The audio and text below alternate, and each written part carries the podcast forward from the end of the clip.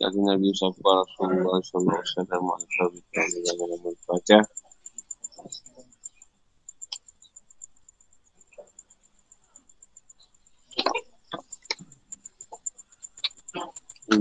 Bismillahirrahmanirrahim. Rabbi syurah li sadri wa yarsili amri wa nu'datan lisan yang tahu kau di kamabak.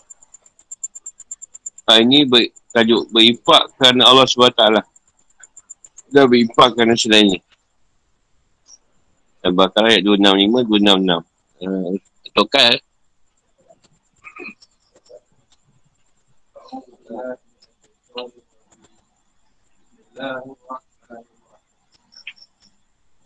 Bismillahirrahmanirrahim.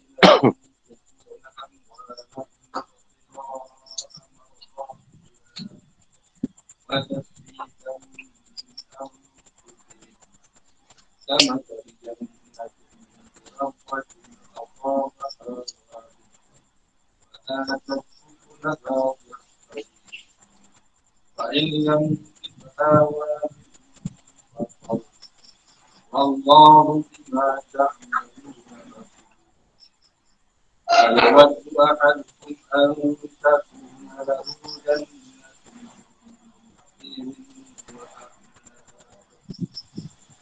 تجري من تحتها الأنهار له فيها من كل الثمرات وأصابه الكبر فله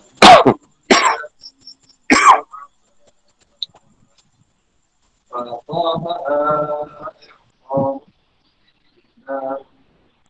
إعصار كذلك يبين الله لكم الآيات لعلكم dan perumpamaan orang yang menginfakkan hartanya untuk mencari reda Allah dan untuk memperteguhkan jiwa mereka. Seperti sebuah kebun yang terletak di dataran tinggi yang disiram oleh hujan lebat. Maka kebun itu menghasilkan buah-buahan dua kali lipat. Dua kali ganda. Jika hujan lebat tidak menyiraminya, maka embun Allah maha melihat apa yang kamu kerjakan. Apakah ada salah seorang di antara kamu yang ingin memiliki kebun kurma dan anggur yang mengalir di bawahnya sungai-sungai. Di sana dia memiliki segala macam buah-buahan, kemudian datanglah masa tuanya, sedang dia memiliki keturunan yang masih kecil-kecil. Lalu kebun itu ditiup angin keras yang mengandungi api, sehingga terbakarlah. Demikianlah Allah menerangkan ayat-ayatnya kepadamu supaya kamu memikirkannya. Al-Baqarah 25, 26.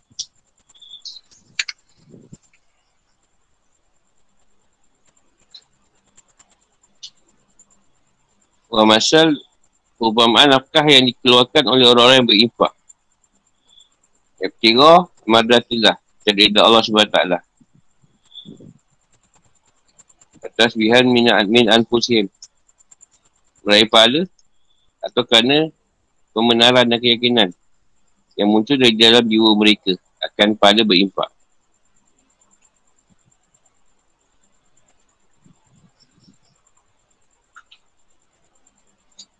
Dan siapa yang berpuasa Ramadan kerana iman, maksudnya iman bahawa Allah SWT memang mensyariatkannya. Dan kerana iktisab. Ini mengharap pahala terdapat di sisi Allah SWT maka dosa-dosanya yang, yang telah lalu diampuni.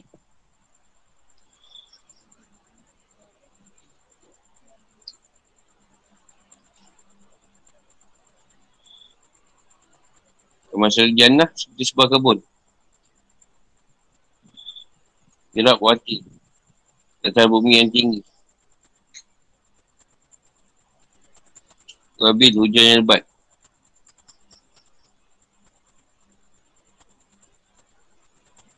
dapat memberikan. Aku dah buah-buah buah-buahnya. Cik fine. Dua kali lipat. Dua kali ganda lebih banyak. Dibanding buah-buahan yang dihasilkan pohon yang lain. Padahal negeri mes yang menyiraminya dan mencukupinya untuk tumbuh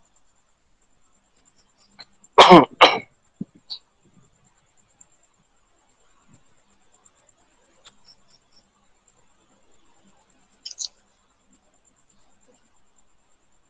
tak yang Tak usah ada penjelasan. Gambaran nafkah orang-orang yang mengeluarkannya Baik banyak maupun sedikit Yang dasari keikhlasan. Hanya kerana mencari Allah SWT Dan ampunannya dengan Dan ampunannya Dengan jalan nasi keimanan dan keyakinan bahawa Allah SWT akan memberi mereka pahala atas nafkah yang mereka keluarkan. Dengan pahala yang menimpah atau kerana demi mengukuhkan jiwa mereka di atas keimanan dan keyakinan. Ibn Abbas berkata, artinya adalah kerana dilandasi kebenaran dan keyakinan. Kata Ada berkata, artinya adalah kerana mengharapkan mendapat pahala yang muncul dari dalam jiwa mereka.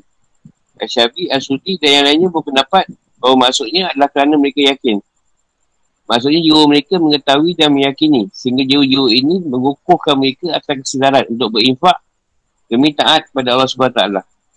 Al-Qutubi berkata, ketika pendapat ini adalah pendapat yang paling benar dibanding pendapat yang lain.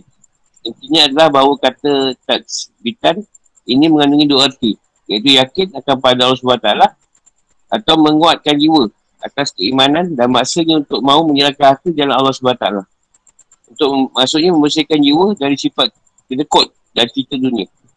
Namun arti yang kedua lebih tepat dibanding arti pertama. Kerana katanya sebenarnya adalah min anfusim, bukan di anfusim. Bahaya berkata maksudnya adalah siapa yang menyerahkan hartanya hanya kerana Allah SWT, maka berarti dia telah mengukuhkan sebagian jiwanya. Dan masa siapa yang menyerahkan harta dan nyawa sekaligus, maka berarti dia telah mengukuhkan seluruh jiwanya.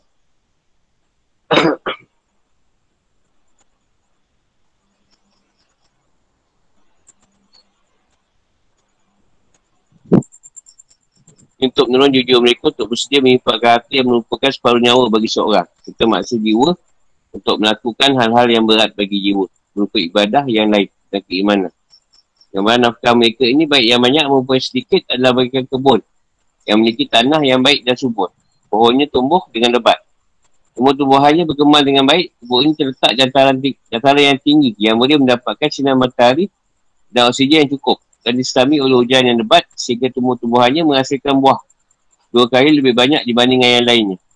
Dan jika kebun itu hanya diselami oleh hujan gerimis, maka hari itu pun sudah mencukupi dan boleh membuat tumbuhannya tumbuh dengan baik dan tetap menghasilkan buah yang melimpah. Hal ini kerana tanahnya yang subur dan tempatnya strategis. Sedangkan kenapa kebun jadikan perumpamaan di sini adalah kebun yang berada di Rabuah. Ini latar tiga. Kerana pohon dan tumbuhan yang ada di kawasan dataran tinggi lebih baik. Dan buah yang dihasilkannya juga lebih baik.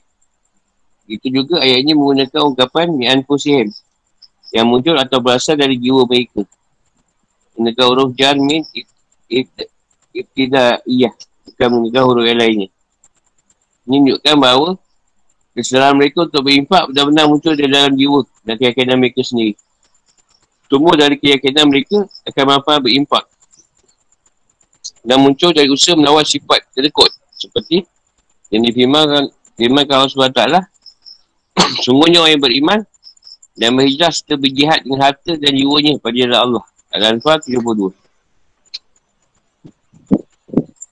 Maksud terkandung dalam perumpamaan atau penyerupaan ini adalah bahawa orang yang berinfak jalan Allah SWT dengan ikhlas. Hanya kerananya didorong keinginan mengukuhkan jiwa. Untuk ikhlas menyerahkan harta dan melakukan kebaikan atau didorong keyakinan akan mendapatkan pahala. Maka ia bernama sesuai dengan kemampuannya. Nah, jika ia sedang dalam keadaan luas dan memiliki harta banyak, harta yang diimpakkan juga banyak. Namun jika ia hanya memiliki harta sedikit, ia tetap berinfak sesuai dengan kadar kemampuannya. Sehingga ia selalu melakukan kebaikan-kebaikan. Meskipun apa yang ia miliki sedikit. Apa lagi jika apa yang ia miliki banyak, ia tetap terus memberi dan berinfak. Baik ketika sedang memiliki harta banyak maupun ketika harta yang dimilikinya terbatas. ia bagaikan tanah yang subur yang di atasnya tumbuh pohon-pohon. Yang selalunya memberikan buah berkualiti dan menimpah baik ketika hujan yang turun nilaminya adalah hujan yang lebat maupun hanya hujan yang gerimis. Tak ada sesuatu pun am- dari amal perbuatan hamba yang tersembunyi atau tidak diketahui oleh Allah SWT ia akan beri balasan pahala pada orang berinfak dengan ikhlas dan balasan seksa pada orang yang berinfak kerana riak ini adalah perumpamaan pertama untuk orang yang menginfakkan hartanya hanya kerana Allah SWT semata. Dan kerana mencari reda Allah. Ada pun perumpamaan yang kedua adalah perumpamaan untuk orang yang bertolak belakang dengan orang yang pertama. Iaitu orang yang menginfakkan hartanya di jalan setan. Dan hawa nafsu atau tidak ikhlas hanya kerana Allah SWT. Ya setan ni uh, saya nak buka kelab malam. Uh, saya nak impak sekali. Impak kelab malam. Nanti impak juga. Tapi jangan setan lah. Dalam perumpamaan yang kedua ini, Allah SWT memulainya dengan penyebutan ungkapan ingkar dan menafikan. Kerana seorang mukmin tak layak melakukannya. Perumpamaan kedua ini adalah perumpamaan bagi orang yang melakukan kebaikan. Tapi ia melakukannya tidak dilandasi dengan keikhlasan. Hanya kerana Allah SWT. Pada kiamat, orang seperti ini akan mendapati amal kebaikannya. Amal kebaikan tersebut hilang dan musnah. Apa berbekas sama sekali. Ketika itu maka ia akan merasa sedih sekali dan meratapinya. Seperti kesedihan dalam ratapan orang yang memiliki sebidang kebun yang sangat indah. Dan di dalamnya tumbuh berbagai macam pohon yang subur dan memiliki buah yang baik. Namun tak kali ia sampai pada usia lanjut dan ia memiliki anak-anak yang masih kecil, tiba-tiba ada angin taufan yang menghancurkan dan meluluh lantakkan kebunnya tersebut. Pada kebun itu, tersebut adalah salah satunya sumber kehidupan bagi anak-anaknya kelak yang masih kecil tersebut. Berkaitan dengan tafsir ayat ini, Imam Bukhari berkata, pada suatu ketika Umar Ibn Khattab Allah berkata kepada para sahabat, berkaitan dengan siapa ayat ini, ayat waktu ahaduhum, ayat ahadukum, diturunkan. Para sahabat berkata, Allahu Alam. Allah SWT yang paling mengetahuinya. Lalu Umar marah dan berkata pada mereka, berkatalah kalian, kami tahu atau kami tak tahu. Ibn Abbas Allah berkata, saya memiliki pendapat ayat ini. Wahai menurut ini. Dan Umar berkata, katakanlah wahai putera pamanku.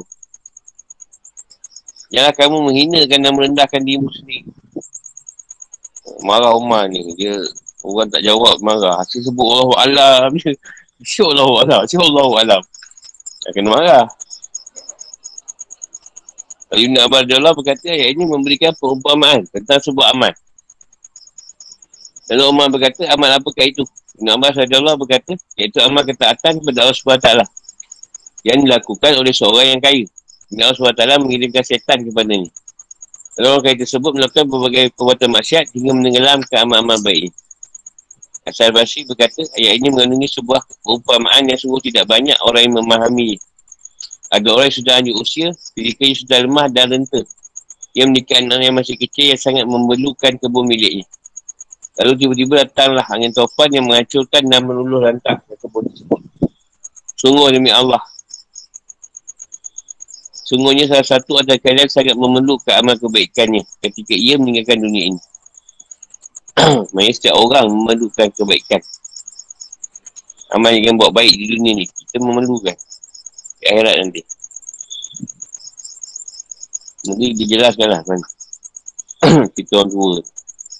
Biasa perumpamaan ini adalah seperti berikut. Orang tidak ikhlas hanya kerana Allah SWT dalam impak. Apakah kamu ingin jika kamu memiliki sebidang kebun, dalamnya terdapat pohon-pohon kurma, anggur dan bagai jenis buah-buahan lainnya, dalamnya terdapat sungai mengalir yang menyirami kebunmu. Kamu menaruh harapan besar terhadap kebunmu itu. dan kamu berharap boleh mengambil manfaat dari kebun itu bersama anak-anakmu yang masih kecil. Pada saat dirimu telah lanjut usia. Dan tak mampu lagi untuk bekerja kelak. Anak-anakmu yang masih kecil pun tak mampu mengurusi dirimu. Juga diri mereka sendiri. Padahal tak ada sumber penghidupan yang kamu miliki kecuali hanya kebun tersebut. Lalu tiba datang buat taufan. Sangat kencang yang bawa hawa yang sangat panas membakar. Atau dingin yang sangat menusuk sehingga menghancurkan kebunmu itu. Dan memporak perandakan. Inilah pem, ini adalah perumpamaan. Keadaanmu jika kamu berimpak kerana riak. Atau mengiringi dengan sikap mungkit-ungkit. Dan menyakiti perasaan cipta dirimu. Kamu tak dapat tak akan mendapatkan faedah apa pun kelak pada hari kiamat dari apa yang kamu infakkan. Dan kamu tidak akan menemukan apa-apa dari amalmu kecuali hanya kesedihan, tatapan dan penyesalan. Pada pada hari yang sangat melakukan itu, kamu betul-betul sangat memerlukan hasil atau pahala amal yang kamu lakukan sama hidup di dunia. Kerana angin topan riak, Al-Manu dan Al-Azhar telah menghancurkan dan memporak-porandakan semua yang telah kamu lakukan di dunia. Rupa amal yang dari luar tampak baik, namun dalamnya pada hakikatnya sangat jelek. Seperti kita yang sangat jelas ini Allah SWT menerangkan kepada kalian tentang ayat-ayatnya. Dan dari syariat, rasa-rasanya, tujuan-tujuannya serta manfaat-manfaatnya agar kalian mahu memikirkan dan merenungkannya. Mahu mengambil pelajaran yang terkandung di dalamnya dan memahaminya dengan benar. Sesuai dengan yang dimaksudkan. Sehingga jika kalian berimpak, hal itu kalian lakukan dengan alasan ikhlas. Hanya kerana Allah SWT semata. Tanpa diketuai dengan sikap riak. Al-Manu dan Al-Azhar. Allah Ta'ala berfirman dan perumpamaan-perumpamaan ini kami buat untuk manusia dan tak ada yang memahaminya kecuali mereka yang berilmu. Al-Ankabut 43. Firman Allah SWT. La'allakum tadafak karun. Supaya kalian memikirkannya. Maksud memikirkan tentang akibat atau kesudahan. Sehingga infak yang kalian keluarkan hanya untuk hal-hal yang diredai Allah SWT. Serta dilandasi yang kekerasan serta keinginan mengukuhkan jiwa. Untuk melakukan kebaikan secara tulus. Fikir kehidupan atau hukum-hukum. Dalam dua ayat, ini terdapat dua perumpamaan atau pesan yang jelas yang harus dipikirkan, direnungi dan dibandingkan. Tidak diragukan lagi bahawa setiap mukmin yang berakal pasti akan memilih pesan yang pertama. Sehingga ia menjadikan infak yang dikeluarkannya dan nasi dengan keikhlasan hanya kerana Allah SWT semata. Kerana hal inilah yang boleh mendatangkan manfaat bagi dirinya sendiri dan menjamin ia akan mendapatkan pahala kelak di hari kiamat. Orang yang berakal takkan terpedaya dengan hal yang bersifat duniawi yang panak tak terdaya dengan nama baik dan ke- ketenaran duniawi yang pasti akan sinah. Pasti akan hilang. Kerana bagaimanapun juga perkataan manusia mengandungi bahaya. Jika seorang melakukan riak atau mempamerkan amalnya kepada orang lain, maka mereka akan mencela, membenci dan menyimpan perasaan iri kepadanya. Bahkan mungkin mereka akan menuduhnya sebagai orang yang tolol, boros dan kurang perhitungan. Kerana ia berimpak dengan harta yang banyak. Namun jika mereka memujinya, maka pujian mereka tersebut tak ada gunanya dan tidak memiliki nilai apapun. Kerana apa yang ada di sisi Allah SWT jauh lebih baik. Lebih bermanfaat dan lebih kekal. Allah SWT kemurahannya mengembangkan infak yang dikeluarkan oleh orang-orang yang ikhlas. Dan bagi mereka balasan yang lebih banyak. Di sebuah kebun yang menghasilkan buah dua kali lipat lebih banyak dibanding buah yang dihasilkan kebun-kebun lain. Hal ini bertujuan untuk memujuk hati dan fikiran kita. Imam Muslim, Imam Malik dan yang lain. Beriwayatkan dari Abu Hurairah radhiyallahu Rasulullah SAW dia bersabda. Seorang tidak bersedekah dengan satu biji buah kurma yang dihasilkan dari jalan yang halal. Kecuali Allah SWT akan menerimanya dengan tangan kanannya. Lalu Allah SWT berawat dan menjaganya seperti halnya salah satu dari kalian. Merawat anak kuda atau anak unta miliknya. Sehingga sedekah tersebut tumbuh dan berkembang hingga menjadi seperti gunung atau bahkan lebih besar lagi. Orang berimpak tapi tidak landasi keikhlasan kerana Allah SWT semata maka manfaat dan keutamaan amalnya akan cepat sedar atau hilang di dunia. Sedangkan di akhirat dia tidak akan mendapatkan buah dari amal tersebut. Baikkan dari Ibn Abbas Rasulullah dan yang lainnya. Bahawa pesan kedua ini jadikan Allah SWT sebagai perumpamaan bagi orang kafir, bagi orang kafir dan orang munafik. Seperti kalau seorang yang memiliki sebidang kebun dan menanaminya dengan pelbagai jenis buah-buahan. Lalu ia mengalami usia lanjut. Padahal ia memiliki anak yang masih kecil. Semua kehidupan dirinya dan anak-anaknya yang masih kecil tersebut hanya kebun itu saja. Allah mengutus ke angin taufan yang bawa hawa sangat panas lalu membakar dan menghancur ke kebun tersebut. Dari dah tua, dari usia. Kebun tu lah harapan dia untuk anak-anak dia yang masih kecil. Untuk membantu dia. Itulah halnya dengan orang kafir dan orang munafik. Mereka datang pada Allah SWT dari kiamat. Tak ada lagi bagi mereka kesempatan untuk kembali ke dunia seperti hanya si pemilik kebun yang tak memiliki kekuatan dan kemampuan lagi untuk menanam kembali kebunnya telah hancur. Orang yang diharap boleh memberinya bantuan pada saat, saat ia terlanjur usia dan anak-anaknya masih kecil juga tak memiliki kemampuan apa pun untuk menolongnya. Pemberian duk ilat, yang ini alasan atau tujuan terhadap bentuk ifak yang terdapat dalam ayat. Masalah lagi na yunfikun amwalahum Iftira abadatillah Wat Watas bitan man anfusim Iaitu yang kita inginkan dari amal-amal yang kita lakukan ada dua hal. Iaitu mencari edah Allah SWT Semata-mata sebagai bentuk kehambaan kepadanya Bersihkan jiwa kita dari hal-hal yang mengotorinya Dan menghalang-halanginya dari usaha mencapai kesempurnaan. Seperti sifat kikir Jadi kedekut dan terlalu berlebihan mencintai harta serta mengukuhkannya di atas kesedaran berdemur dengan Allah SWT. Intinya adalah bahawa di dalam ayat 165, Allah SWT berikan perumpamaan orang yang ikhlas dalam berimpak. Sedangkan dalam ayat 166, Allah SWT memberikan perumpamaan orang-orang, orang-orang yang bersikap riak dan orang yang bersikap al-manu dan al-azhar dalam berimpak. Yang mana al-azhar semalam kita cerita. Tujuan dari pemberian dua perumpamaan ini adalah agar boleh Jadikan perbandingan. Juga ayat yang beri syarat tahu perumpamaan yang kedua. Tak hanya khusus di akhirat saja. Atau khusus untuk orang yang bersikap lihat saja. Tetapi mencakupi di dunia. Dan mencakupi orang yang bersikap al-manu dan al-azab.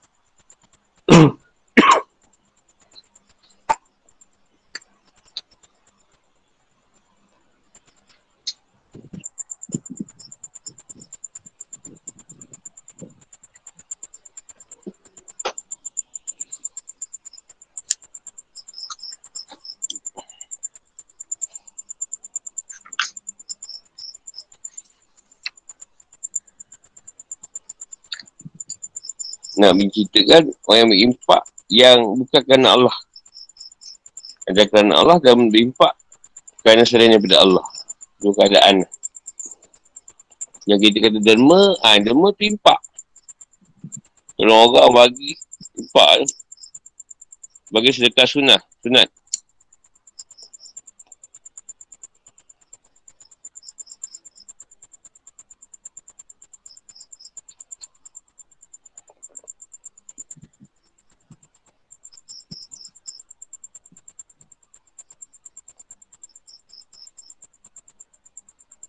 Kata Rasulullah tu sabda dia macam apa yang impak se sebiji korma je. Atau akan pelihara. Yang kata sebiji korma kau tu uh, sampai sampai tahun bina untuk kau di syurga tu. Macam perkara. Ada apa impak yang kata sebiji korma tu ditambah lagi. Dua kali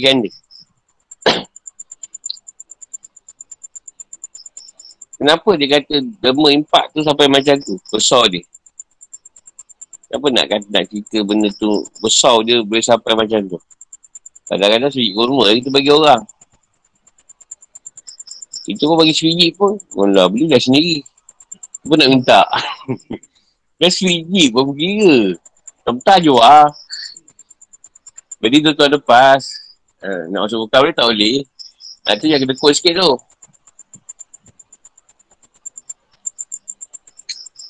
Kenapa dia sampai macam tu?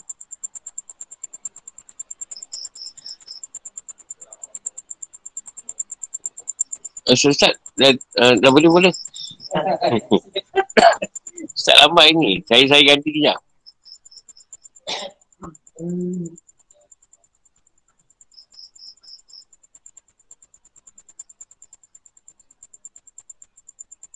Jadi kalau firman yang macam ni, dia ambil dari sudut hal. Maknanya hal ni maknanya kau nak contohkan tu perkara. Ha, kalau tak contohkan macam ni orang tak faham. Ha, dia ambil firman dia sudut hal. Ha, tu macam ni lah. Kalau kau tak ikhlas, engkau buat tu bukan kerana aku. Ha, tu balasan dia. Aku bawa ribut habis ke bugau. Dia kata amal kita habis lah. Kau tak ikhlas tadi.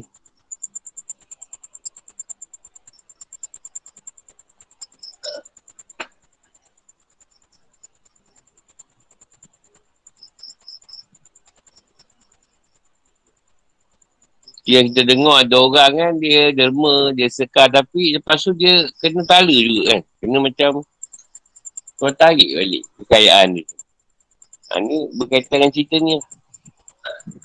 Dia tidak ni.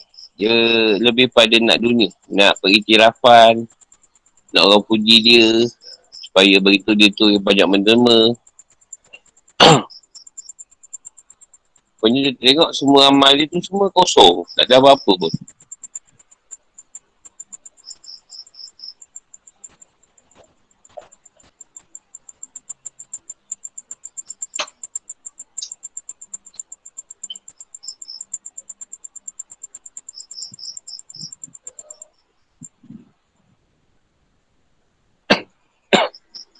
Nah, kenapa dia ni? Besar. Kalau tak terderma tu besar. Empat ke? Apa nak, nak cerita kat situ?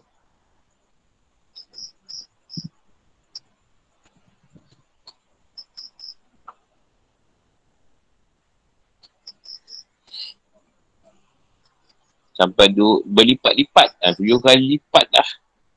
Padahal beri sikit je. RM1 je. Tu pun konon nak pakai wifi free. Tak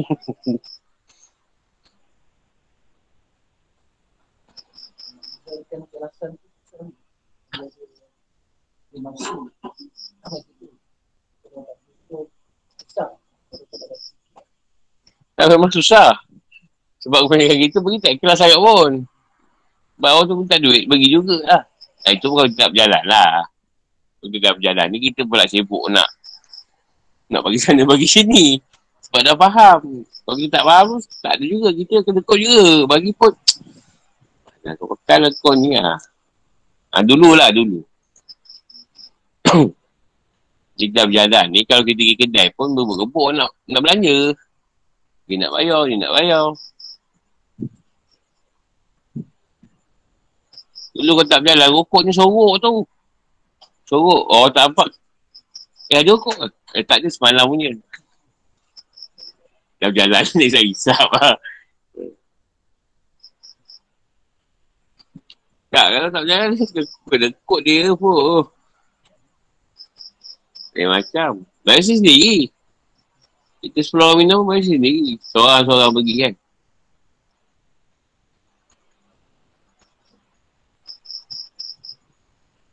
Apa yang yang jadi besar tu sebenarnya? Imah dia. Kalau kata besar, besar. Bukan lipat.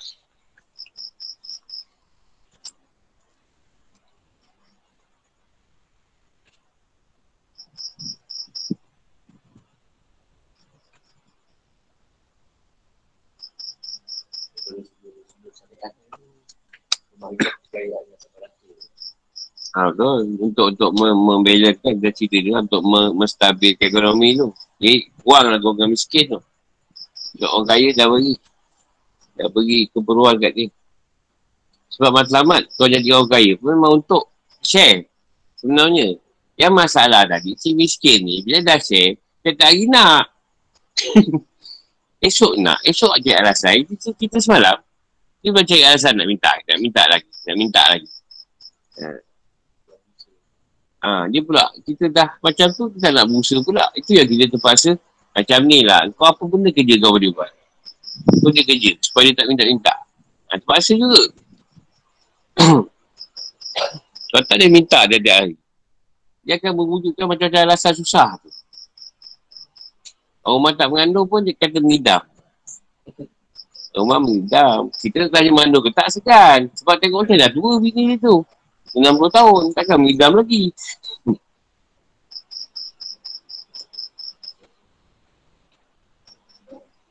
Ha, tu pula bila dah dididik bagi dia pula, dia malas. Ha, tu tak ada juga. Kena ajar dia.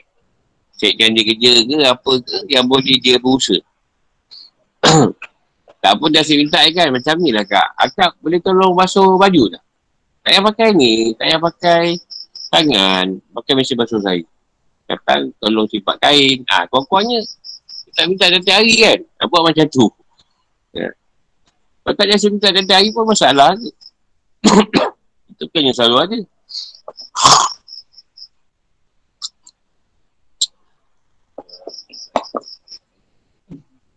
Syariat lah dari sudut ni.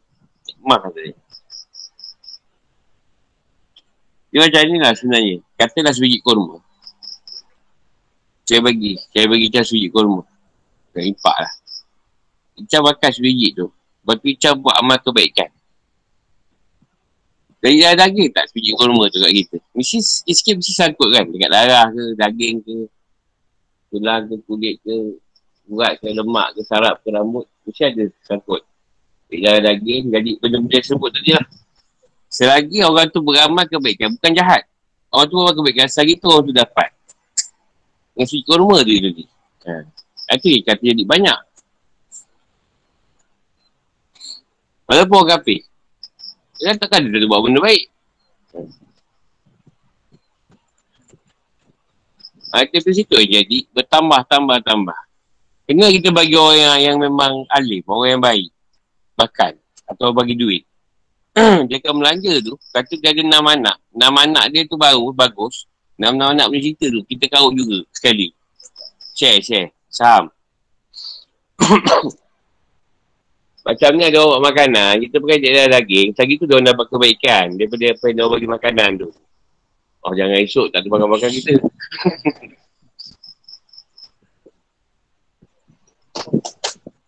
Sebab tu kita, walaupun dah kenyang, kadang orang bagi, cuik dah sedikit. Ambil sikit. Walaupun banyak tu ambil sikit-sikit. Ha. Sebab dia dapat bagian. Ha, kan kita semayang, puasa, mengaji semua. Dah pergi kat dia, bagian tu. Kita memang dapat.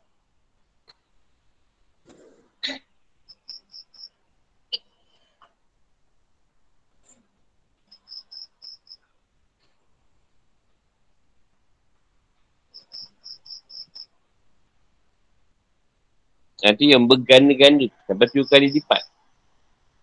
Tujuh kali lipat tu maksud tujuh makam pada diri kita ni tadi buat kebaikan. Tujuh kali lipat. Tujuh makam bergerak buat benda baik. Kalau seorang kita bagi. Kalau setiap minggu kita bagi orang. Makanlah. Kita nak bagi duit susah. Tak tahu siapa yang susah kan. Yang bagi RM10 marah pula sikit. Sikit no bagi. Eh, aku bagi pun dah baik. Ha, jadi bagi makan. Bagi makan. Orang makan tu lain keberkatan dia panggil.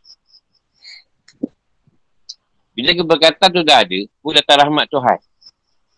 Rahmat Tuhan tu, berkat tu, maknanya dia orang makan tak habis-habis walaupun sikit. Padahal buat biskut kuatan timpong je. Tak habis-habis biskut tu. Alhamdulillah. Kat sebulan tak habis. Biskut-biskut kering. biskut kering. tak habis. Cuba uh, Oreo. Ha? Tak ada je. Tak budak habiskan. Sambil ngaji tu. Atau biskut huatan. Huatan biskut kering tu. Yang keras. Alhamdulillah lah. Betul keberkatan. Sebulan tahan. Berkat tu. Makan sikit je.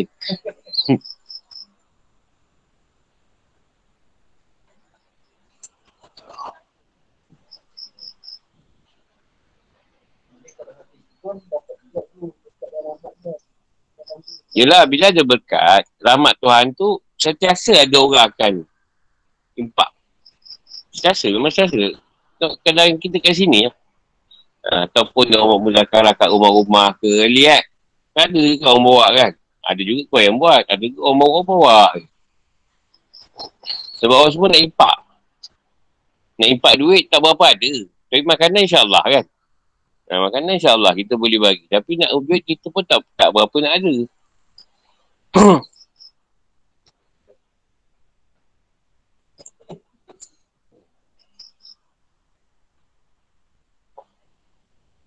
Nah, tu kelebihan impak lah. Jadi selagi orang tu hidup dan buat kebaikan, selagi tu dia dapat bagian. Daripada impak dia tu.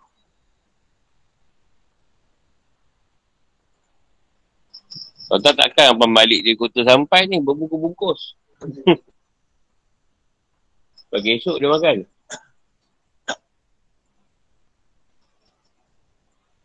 Nah, cuma yang tak kelas macam cerita orang tua tadi lah. Dia dah tua, anak pun kecil lagi. Siapa orang tua, anak dah besar, tak apalah. Boleh tolong bapak dia. Dia ingat amalan yang dia buat dulu dah cukup untuk dia. Ibarat tu lah. Ingat mana yang dia buat, ipak semua dah cukup untuk dia. Mati nanti senang. Rupanya bila dia mati boleh tahu yang apa yang dia derma, dia impak. Semuanya riak dan dah ada semua tak kelas. Ha, jadi semua yang dia buat tu kosong hasilnya tak ada. Itu maksud orang tua yang anak masih kecil. Kebun dia di, di entam ibu taufan. Dibawa ke api dengan ibu tu sampai terbakar. Ha, itulah perumpamaan orang yang tak ikhlas tadi. Dalam berimpak lah.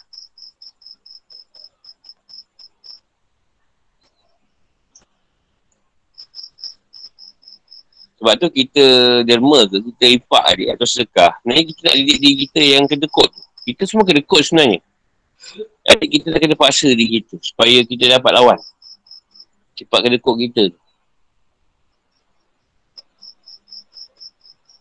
Macam kita kan duit banyak kat bank. So, dia tak tengok. Bukan nak beli apa pun. Banyak lah. Banyak eh. Dia tak suka. Suka tengok eh. Sama eh. Gaji dah masuk lagi. Padahal baru masuk hari tu. Dah tengok lagi. Kok ada orang ni. Kau masuk 200 juga.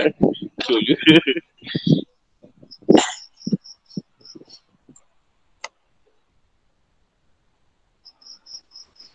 Kalau tengok tu, dia nak masuk, nak impak zakat berapa, tak apa. Ha, so, oh, aku nak zakat sekian. Tak tak pun zakat kat Shopee pun boleh juga. Ramai juga orang Melayu yang berniaga kat Shopee sekarang. Apa dia bantu-bantu juga.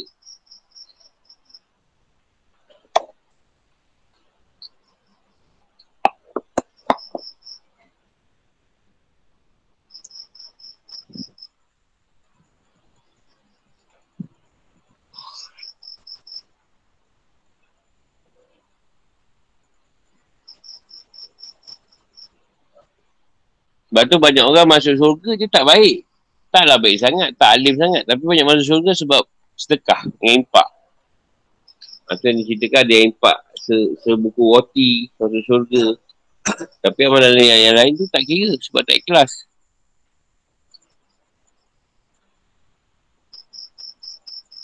Kenalah orang tu pernah bagi bagi bagi kepala tolong wali. Dia tak ada, kita bukan tahu wali siapa kan. Kita tolong. Ha, tu tak payah cerita lah. Ha, tak payah cerita lah apa kelebihan dia tu. Tak susah nak tahu. Kita tu duduk tiba ada orang hantar mana datang tak duit. Kenal pun. Kau bagi je lah. Yang banyak cerita. Kalau tak ada duit, carilah singgit pun tak pun. Itu entah siapa lah tu. Dia yang best tu, orang punya ramai, dia tak minta. Dia datang kita sok kita juga. Ha. Orang ramai ni. Tak nak pergi. Kita je dia pergi. Ya. Kalau dia bagi, bagilah. Tak sikit banyak. Tak banyak sikit. Sebab cerita dia, wali Allah ni, kau tunggu kat bawah ni. Kat dunia ni. Dia memang tak jawab duit. Sebab kat dalam Tuhan memang tak ada sediakan duit. Jadi dia akan cari orang yang berjalan. Orang yang yang berjalan, yang yang orang yang baik ni tadi, dia akan minta kat orang tu. Dia tak akan minta kat orang kafir. Mereka atas ujian. Contoh ujian senang je. Uh, Tuhan nak bagi orang kaya tu susah. Dia panggil satu hari turun, kau pergi minta dia kat dia. Biasa ketika tu, dia takkan beri satu. Sebab orang kaya tak buat duit. ha, jadi bila dia minta tak bagi, ketika tu dia akan balik. Tuan akan tanya. Dia bagi tak kau duit? Tak. Itu jam tuan ragut. Susah sangat. Tapi dia akan gunakan wali dia untuk minta duit tu. Ha, kalau tak dapat, ha, lepas tu tak apa tengok kaya tu akan meningkuk. Biasa macam tu. Senang kaya jogoh selalu buat kerja dulu. Senang kaya jogoh. Ha, kerja dia kita orang kaya minta duit. Tak dapat, biasa orang tu tak lama. Miskin lah lepas tu. Hati-hati. Kalau minta tu. Kalau tak ada pun cakap baik-baik lah. Mana dah tak ada no, cakap baik-baik je. Yang je pula, time dia tu datang, kita tak terfikir tu.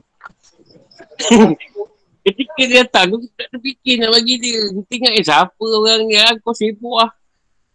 Lepas balik, eh siapa tu eh? Ah, yang payah tu. Pada guru je masa. Nyesal saya guru. Tak bagi dia duit. Siapa suruh?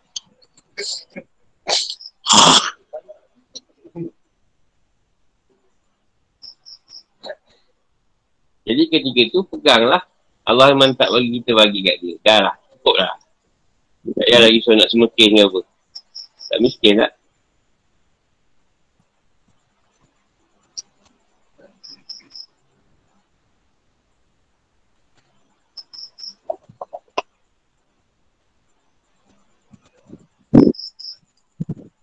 Ada satu lah. Uh, guru aku tak bekah. Satu. Dia ni dulu ngaji tak reti. Kawan dia ni. Jadi pergi jumpa satu guru. Dia pun tak lagi dah belasan tahun. Pergi Mekah tu.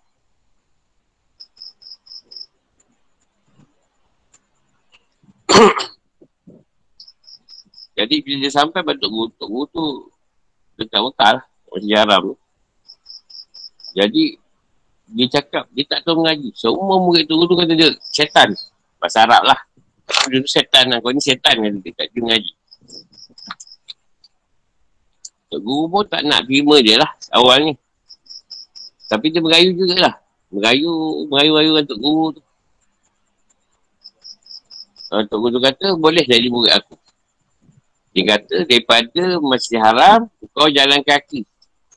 Sampai kat dekat Masjid Nabawi. Setiap orang kau jumpa, kau minta satu rial. Satu rial, dia kata. Itu dah lama modern. Satu rial kata dia. Jumpa orang, oh, susah kita nak jumpa semua minta satu. Nah, sampai kau selesai, kau dah selesai sampai Masjid Nabawi, kau balik sini balik, kau dah selesai. Dia pun pergilah. Minta, jaga kaki. Daripada Masjid Haram sampai Masjid Nabawi tu. Bukan niat apa, jaga kaki. Jumpa orang tak satu rial, jumpa orang tak satu rial. Satu rial.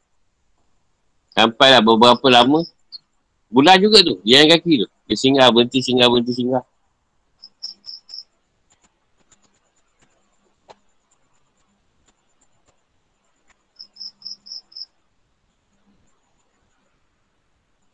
Sampai dah dekat Masjid Nabawi. Masjid Nabawi, dia terasa ngantuk.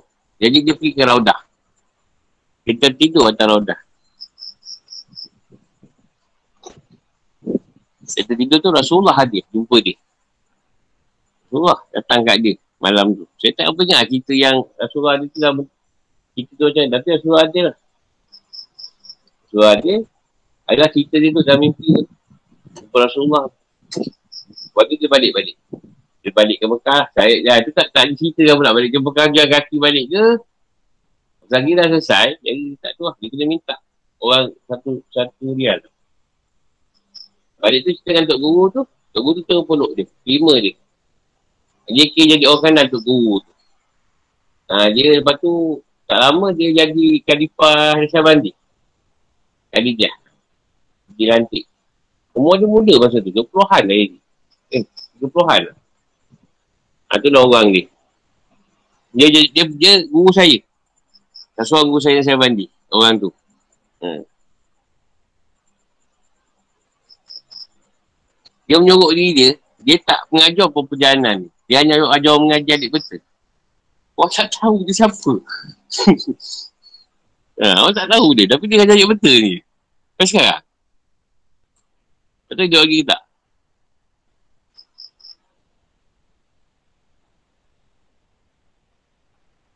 Ha, dia lah tu orang ni. Nak ceritakan apa ni bukan nak ceritakan dia dia impak ni tapi dia kena minta impak daripada orang. Satu dia. Kita ni suruh ni tak iyalah. Masih. Kau minta kan saya guru.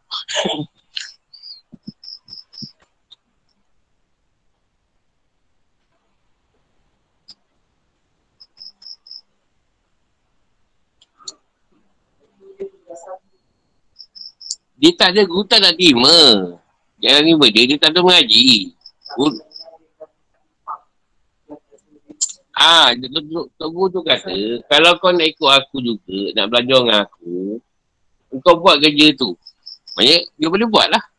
Kita tak tahu lagi tu, Masjid Haram nak pergi Nabawi. Naik bas je, eh, 6-7 jam, 8 jam, jalan kaki. Lepas tu minta orang duit lah tu. Setiap orang kata dia, kau jumpa kau tak satu dia. Dia bagi tak, bagi tak apa. Kau mesti jumpa setiap orang minta satu dia. Kau jenis bagi pun seribu orang, banyak je dapat duit tu.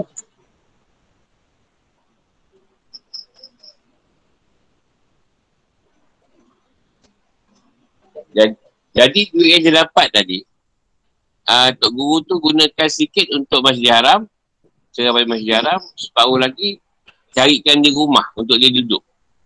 Sebab dia tak ada rumah. Memang dia berempat. Lama lah duduk bekal. Belas tahun. 20-30 tahun duduk sana.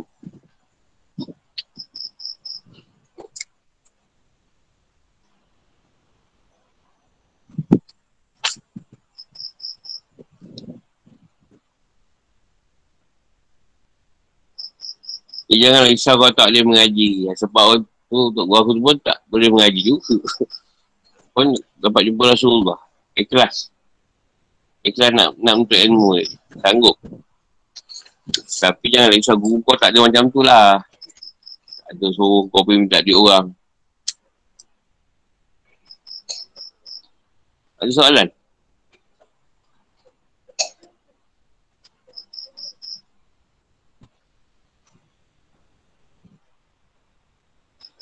Sebenarnya apa yang Tuhan balas tadi bukanlah dekat akhirat je. Kat dunia pun sama lah. Kalau kita banyak impak. Dia nampak kan perubahan. Kalau ikhlas lah. Kalau tak ikhlas tu, lainlah cerita.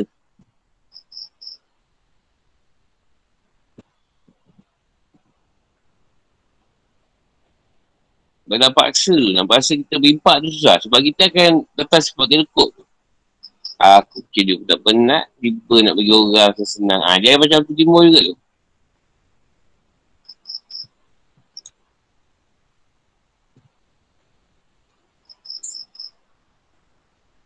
Ada nak tanya? Oh, Assalamualaikum Guru. Assalamualaikum. Cik Mazlan Bila. Guru nak tanya Guru. Sedekah ni selain daripada duit dengan apa ni makanan, apa lagi yang boleh Guru? Baju, pakaian. pakaian. Selain daripada tu? Ya apa-apa lah. Jangan sedekah rumput, lalang. Asal benda baik. Uh, Asal benda baik sedekah lah tu. Tapi kena niat lah. Niatkan Allah tu. Sebab tu banyak orang yang takut datang dia atau sum'ah tadi. Dia akan cari orang yang boleh tolong dia derma. Impak. Hmm. Macam orang kadang cari guru kan. Ah, Guru akan bagi kan sampai susah. Sebab nak jaga hati tu. Kalau kalau beri sendiri, dia akan datang perasaan tu tau. Macam syok je. Lepas tu bila kita kalau, kalau sahabat kita tu meninggal ke apa kan kita collect je kan. Tak payah bagi dia persendirian. Kita collect ramai-ramai, ha, guru bagi senang. Kalau tak ada dia ada show tu, shock. Ha, dia, dia bagi siwa. Oh. Sebab orang yang tadi yang tengok dia bagi tahu. Orang yang dapat impak dia yang beritahu kat orang. Hmm. Bagi RM10 je. RM10 bagi RM2,000. Punya RM5,000. Dia tahu. Jadi bila ramai-ramai, dia mana tahu siapa yang bagi kan? Ha, kadang dapat RM2,000 kita bagi dia. Dia tak, ah, yelah, malasah bagi. Dah, selesai. Dia tak ada siapa yang nak lihat kat situ. Kau bagi RM1,000 ke RM2,000, bukan dia tahu pun. Guru pun tak tahu. Bukan tengok. Ambil-ambil-ambil kira. Tak kisahlah kat situ tulis nama aku tak tengok pun. Tengok kan, kalau kita tengok nama tu macam nak buang. Nak buang sampul, tu nampak oh nama. Tapi tak tahu berapa lah. Ada taktik dia lah. Hmm, hmm, hmm. Okey. Okey, faham Guru. Terima kasih Guru. Ha, kalau kita kat Malaysia, kita collect. Kita collect, kita hantar kat orang yang mendukan. Jadi dia tak perlu tahulah siapa yang banyak bagi, siapa yang sikit bagi. Jadi, kat situ kita, kita Al-Manu dan Uzah tadi taklah timbul.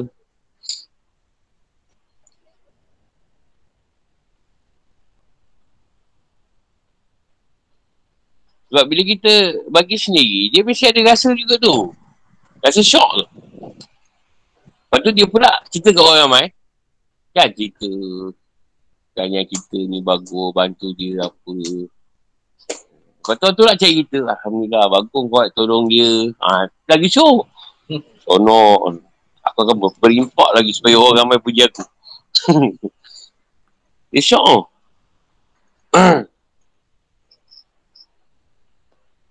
Sedangkan duit tadi rezeki Allah yang bagi kat kita. Bukan kita dapat sendiri.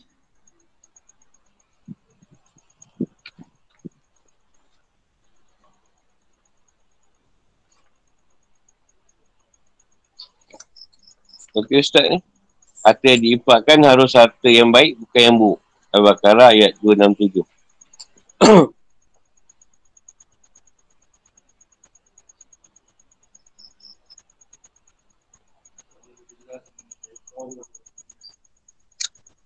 يا أيها الذين آمنوا أنفقوا من طيبات ما كسبتم ومما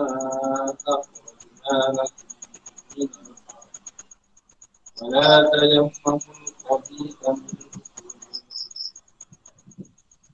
ولستم بآخذه إلا أن تغمضوا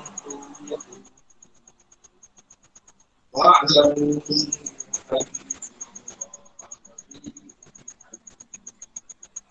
Wahai orang-orang yang beriman, infakkanlah sebagian dari hasil usahamu yang baik-baik dan sebagian dari apa yang kami keluarkan dari bumi untukmu. Janganlah kamu memilih yang buruk untuk kamu keluarkan. Padahal kamu sendiri tidak mahu mengambilnya. Menaikkan dengan memincingkan mata. Mengecikkan mata terhadapnya. Dan ketahuilah bahawa Allah maha kaya. Maha terpuji. Al-Baqarah 267.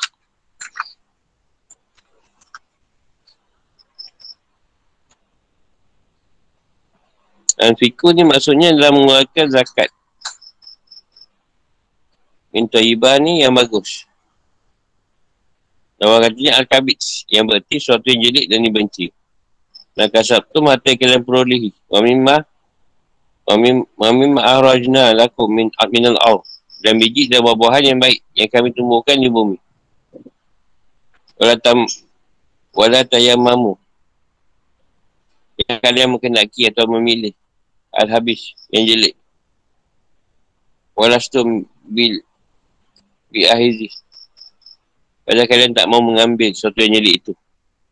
Seandainya kalian diberi. Ilaan untuk midu fi. Dengan sikap meremehkan dan memejamkan mata. Tuhan Allah SWT makai. Hamid, zat yang, berken, yang bahak dipuji. Tapi itu banyak nikmat yang turunkan. Sebab turunnya ayat. Al-Hakim, Tirmizi, Ibn Majah dan yang lainnya meruatkan dari Al-Bara bin Azib. Ia berkata ayat, ayat ini turun berkaitan dengan kami, kaum Ansar. Kami adalah kaum yang memiliki pohon kurma. Salah satu dari kami mengifatkan buah kurmanya sesuai dengan sedikit banyaknya buah kurma yang dihasilkannya. Ada sebagai orang yang tidak memiliki kesedaran untuk memberi kebaikan. Sehingga ada sebagai orang yang bawa setanam buah kurma yang jelek. Yang tak elok buah kurma tu. Untuk digantungkan di masjid Rasulullah SAW. Disediakan untuk orang miskin dan dari kaum muhajiri. Banyak antara buahnya yang bijinya tidak keras. Dan ada yang kering sebelum masak. Sehingga dagingnya tipis. Isinya tipis. Ada juga yang bawa setanam buah kurma yang telah rosak. Lalu turunlah ayat. Ya ayuhallazina amanu antiku min tayyibatim ma kasabtum. Abu Daud Nasai dan Hakim meruatkan dari Sal bin Hunayf. Dia berkata, ada orang yang memilih buah miliknya yang jelek untuk dikeluarkan sebagai sedekah. Lalu turun ayat, Wala mamu al-habis tamin hu tunfikun. Hakim meruatkan dari Jabir. Dia berkata, Rasulullah SAW memerintahkan untuk mengeluarkan zakat fitrah sebanyak satu syah, buah kurma. Lalu seorang lelaki datang bawa buah kurma yang jelek. Lalu turunlah ayat ayat tadi lah. Ibn Abi Hatim merupakan dari Ibn Abbas Allah, ia berkata, ada sebagian para sahabat beri makanan yang murah. Lalu mereka sedekahkan. Ah, turun ayat ini.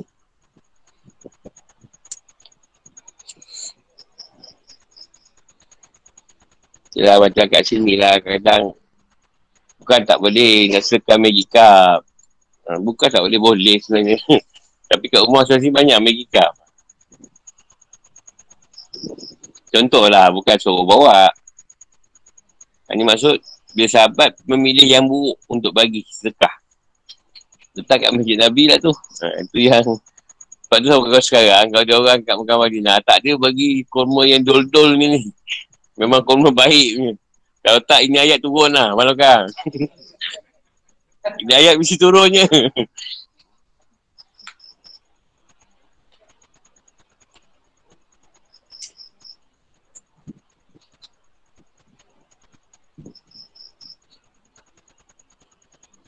kesesuaian ayat. Dalam ayat sebelumnya, Allah SWT telah menjelaskan syarat yang wajib dipenuhi oleh seorang ketika berimpak. Iaitu ikhlas hanya kerana Allah SWT semata. Bertujuan bersihkan jiwa dan meninggalkan sikap riak. Allah SWT juga menjelaskan syarat-syarat yang harus dipenuhinya setiap ia berimpak. Iaitu menjauhi sikap al-manu dan al-azah. Dalam ayat ini Allah SWT ingin menjelaskan tentang sifat atau bentuk harta yang diimpakkan. Iaitu harta yang diimpakkan haruslah harta yang bagus. Ha, nak bagi kena harta yang bagus. Makanan yang okey. Ni buat madrasah ni kat kemur tu dah berapa? Oh. Pasal air tu boleh murah. Murah. Boleh bagi. Tak usah ada penjelasan. Orang kalian yang beriman, aku perintahkan kalian untuk menginfakkan harta yang bagus. Baik berupa wang binatang ternak, biji-bijian, hasil tanaman, barang dagangan maupun yang lainnya. Seperti emas, perak dan harta terpendam.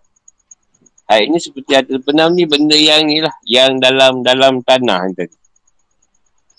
Kalau kali-kali jumpa tu, hal ini seperti yang difirman kau sebab taklah. Kamu tak akan memperoleh kebajikan sebelum kamu menginfakkan sebagai harta yang kamu cintai. Dan apa pun yang kamu infakkan, tak hari itu sungguh Allah maha mengetahui. Al-Imran 92. Dan kami melarang kalian memilih harta yang jelik untuk kalian infakkan. Kerana sungguhnya Allah SWT zat yang maha baik. Dan dia tidak berkenan menerima kecuali sesuatu yang baik. Allah SWT tak berkenan menerima sesuatu yang dibenci oleh jiwa kalian. Kata Al-Fabit mengandungi dua makna. Pertama, sesuatu yang tidak mengandungi manfaat sama sekali. Seperti yang terdapat dalam hati surat Buhari Muslim. Seperti halnya hububan yang menghilangkan karat besi. Negara mana yang kedua adalah sesuatu yang dibenci oleh jiwa. Dan ini adalah dimaksud dalam ayat ini. Dalam ayat ini Wala tamamamu al-habis minhu tunfikun. Bagaimana kalian bisa boleh memberi sedekah dengan sesuatu yang jelek. Padahal kalian juga tidak menyukainya. Tetap berkenan menerimanya untuk diri kalian kecuali jika kalian bermurah hati dalam sesuatu yang jelek tersebut seperti orang yang memejamkan kedua matanya dari suatu hal sehingga tidak melihat cacat atau kekurangan yang terdapat dalam suatu tersebut. Seandainya salah satu di antara kalian memiliki hak atau hutang yang ada pada orang lain, lalu orang lain tersebut datang ingin bayar haknya tersebut namun dengan sesuatu yang lebih rendah nilainya dari apa yang seharusnya ia dapatkan. Maka pastilah ia tidak mahu menerimanya. Lalu bagaimana kalian memberikan untukku sesuatu yang sebenarnya kalian sendiri tak menyukai benda tersebut. Hakku atas kalian adalah harta kalian yang paling bagus dan paling berharga. Bagi aku tak suka lah engkau impak kan. Kalau kita bagi dia, dia marah pula. Ketahuilah bahawa Allah SWT meskipun memerintahkan kalian untuk bersedekah dengan hati yang bagus, namun dia adalah zat yang maha kaya. Dia tak perlu kepada sekal kalian. Dan tak perlukan kepada seluruh makhluk ni. Tetapi Allah SWT memintakan hal itu kepada kalian. Tidak lain demi kebaikan. Dan kemanfaatan kalian sendiri. Demi menciptakan persamaan antara orang kaya dan orang miskin. Demi menguji kalian dalam apa yang kalian impakkan. Oleh kerana itu, janganlah kalian mendekatkan diri kepada Allah SWT dengan sesuatu yang jelek. Allah SWT juga zat yang berhak mendapat puji syukur atas semua pekerjaan firman, aturan, ketentuan dan nikmatnya. Antara bentuk puji syukur yang layak untuk disembahkan kepadanya adalah berimpak dengan harta yang bagus dari nikmat yang telah diberikan. Ketika kehidupan atau hukum. Tema ayat ini adalah kewajipan memilih harta yang baik ketika hendak berimpak di jalan Allah SWT. Baik impak tersebut berupa zakat wajib maupun sedekah sunnah. Kerana tujuannya adalah mendekatkan diri pada Allah SWT dan menabung pahala dengan beramal baik. Tujuan ini tidak boleh diraih kecuali jika harta yang diifakkan adalah harta yang baik pula. Ayat ini ditujukan pada suruh umat Muhammad SAW.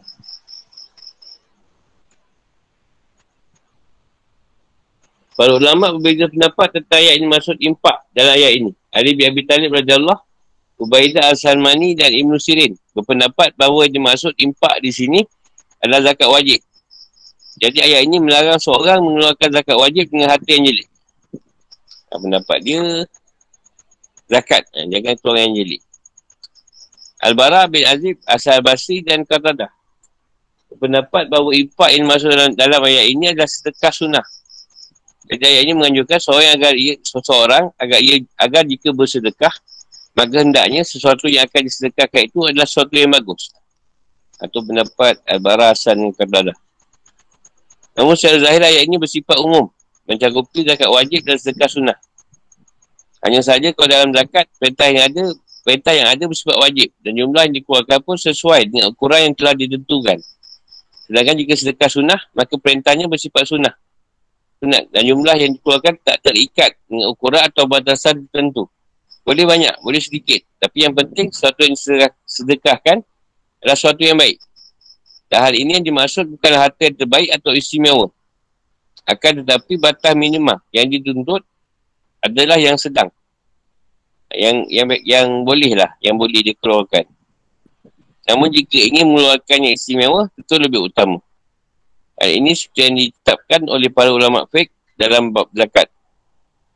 Ayat ini juga mengandungi isyarat bahawa boleh boleh bagi orang tua ikut menikmati hasil kerja anaknya. Ayat ini seperti yang disabdakan oleh Rasulullah SAW berikut. Anak-anak kalian adalah hasil yang baik dari usaha dan kerja kalian. Maka makanlah kalian dengan harta dari harta anak-anak kalian dengan enak. Tak salah kalau nak menggunakan harta anak.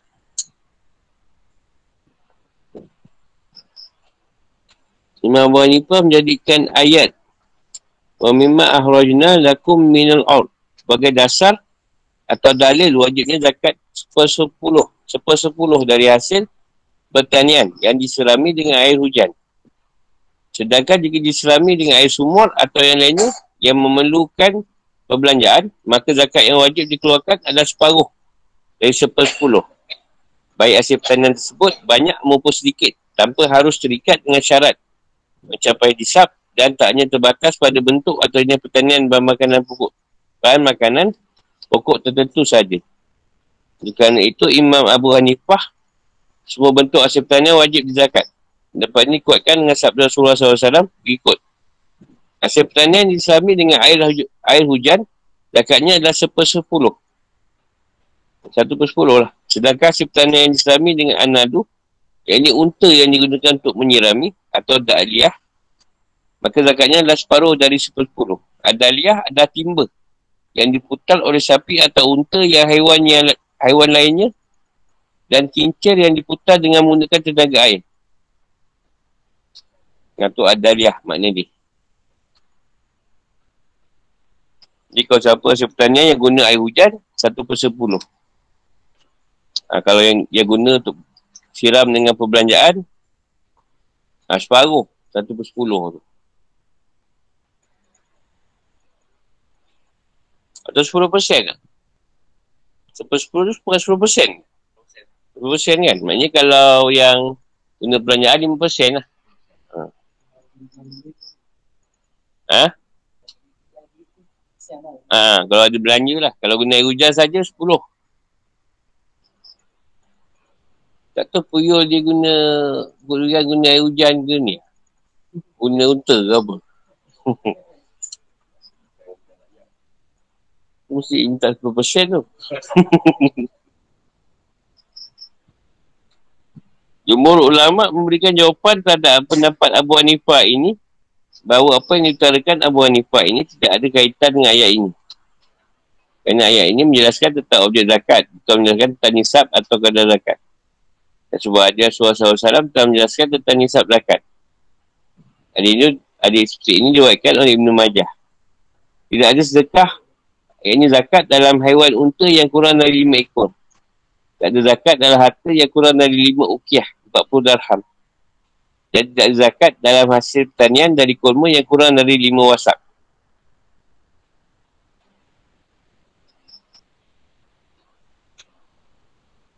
Wasak ni apa? Wasak tu kalau ikutkan bersama dengan 653 kilogram. apa dia? WhatsApp tu.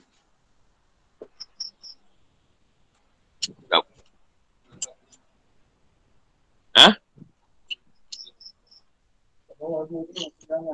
Ha, yelah.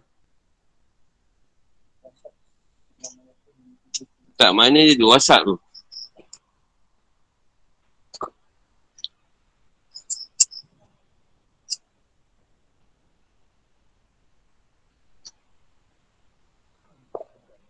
Dan masih ada beberapa dalil lainnya yang dimiliki oleh kedua belah pihak. Jika diperhatikan, boleh lihat bahawa biasanya atau kebanyakan ayat menjelaskan tentang infak dan sedekah diakhiri dengan kata Wallahu sami'un alim Wallahu ghaniyun hamid. Dan ini menjelaskan kepada kita bahawa infak atau bersedekah adalah dengan sebagian dari rezeki yang dikurniakan Allah SWT pada para hamba. Bahawa Allah SWT telah beri balasan pada mereka atas sedekah, atas sedekah tersebut dan melipat gandakannya sehingga berlipat-lipat serta memberi ganti kepada orang yang beripak. Yang Allah Ta'ala zat yang maha, maha luas kurnia, rahmat dan pemberiannya. Hal ini juga menjelaskan kepada kita bahawa tujuan dan perintah dari perintah berimpak adalah untuk menguji manusia. Allah Ta'ala tidak merintahkan kepada mereka untuk bersedekah jika sedang dalam keadaan miskin. Akan tetapi mereka diperintah untuk bersedekah jika sedang dalam keadaan luas dan cukup. Setiap orang dibani sesuai dengan kadar kemampuannya untuk berinfak. Allah Ta'ala tak yang mata puji dan segala hal. Dan kesalahan nikmat yang telah dikurniakan. Puji syukur kepada Allah SWT untuk seorang harus ingat kepada orang yang sedang memerlukan bantuan. Menghibur dan membantu orang miskin. Dan yang dalil yang mendorong seorang untuk gemar bersedekah adalah bahu tangan di atas utama daripada tangan di bawah. Yang memberi itu lebih utama daripada yang menerima.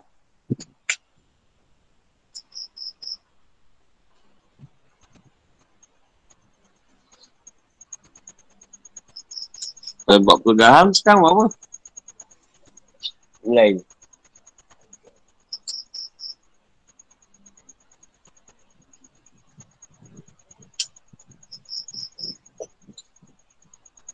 Jadi kau tenakkan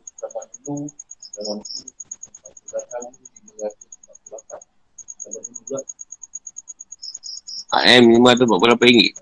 Oh. Ha.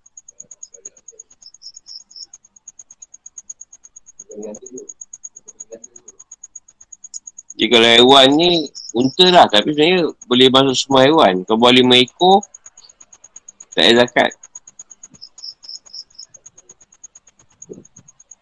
Sebenarnya pun sama. Apa dia? Wasak kan? Lima pikul eh? Hmm. Maknanya Bakul kot, boleh kira bakul Bakul bakul tak? Kau pikul Ya mungkin bakul lah Bakul kot Satu wasak tu dia pakai sebakut. Tambah.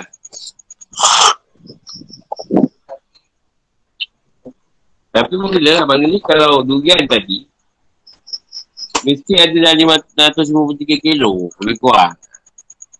Kalau bawah dia tu tak payah.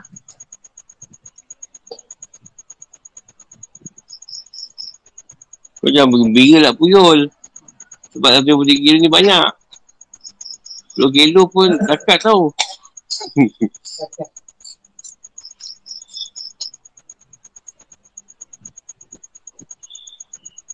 Okey guru, on. Apa dia? Boleh je. Alah, dah habis dah musim. Dah, dah lepas dah kat kau benda lagi. dah habis dah kat tu aku bagi kat orang.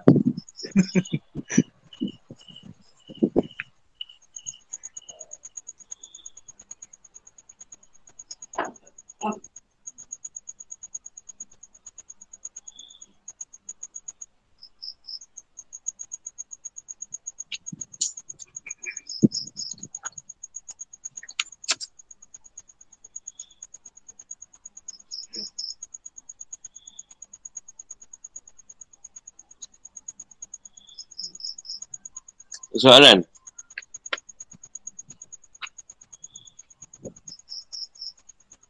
Jadi berkaitan perkara yang jelek tu, yang kedua-dua lah. Bagi, bagi kata yang baik lah pada sekat sunnah ke, sekat wajib tu sama lah. Yang benda yang, yang diberi tu benda yang baik. Bukan yang benda yang buruk.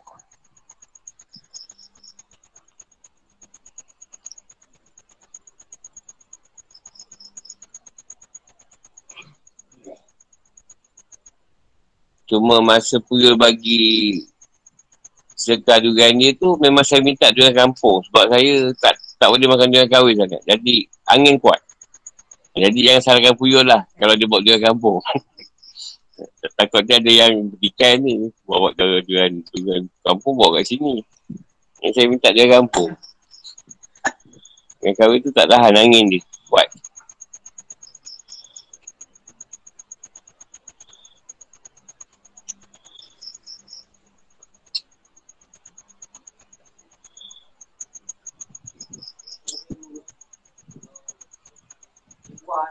Ha?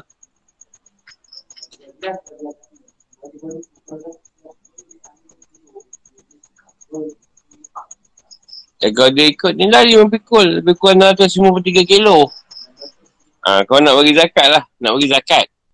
Yang lain tu, tu kalau kau tu tak kira zakat lah. Macam tu niat zakat je. Tapi bagi je. Nak bagi berapa tak kisah.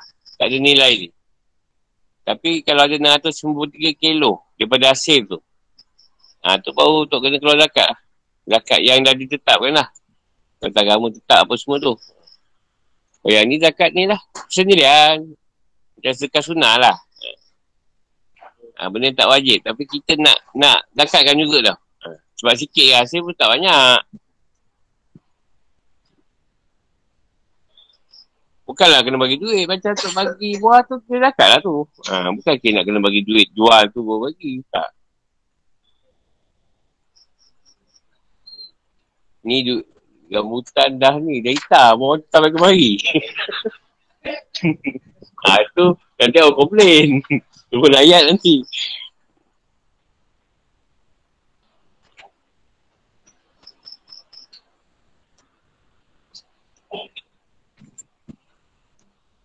Ada lagi?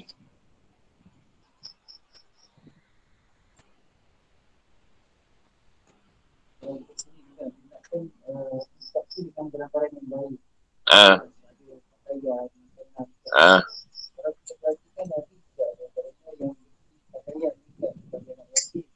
Tapi kurang elok lah. Ha, tu dia tak baca firman ni lah. Dia tak baca firman. Sebab tu kalau saya nak bagi, macam saya banyak bagi orang asli kan. Ha, saya akan, orang rumah akan pilih yang baik lah. Yang tak baik tu kita buat gembok lah. Bagi orang kalau nak buat gembok, kita bagi. Ha, kalau untuk untuk pakai, tak bagi lah. Tapi yang boleh lah. Ha, pakai yang boleh lah. Bukan yang nak kuat apa.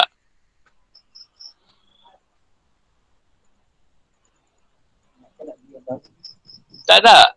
Tak. Maksudnya kita bagi. Yelah mungkin kita nak bagi orang kita. Orang kita banyak pakaian. Macam orang asli memang tak ada. Jadi pakaian yang kita bagi tu dah memang dah up to date lah kat dia orang.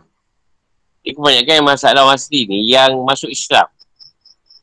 Yang tak masuk Islam tu lain. Yang masuk Islam ni macam dia tak ada pakaian yang untuk aurat tau.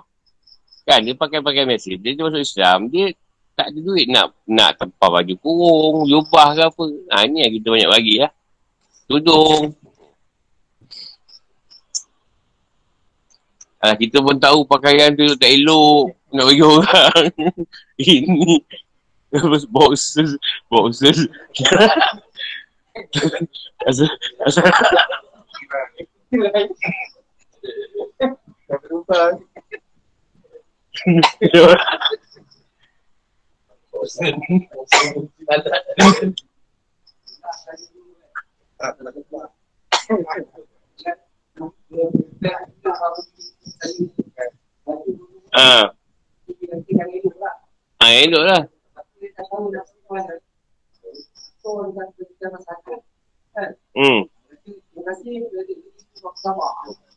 Ah, yelah.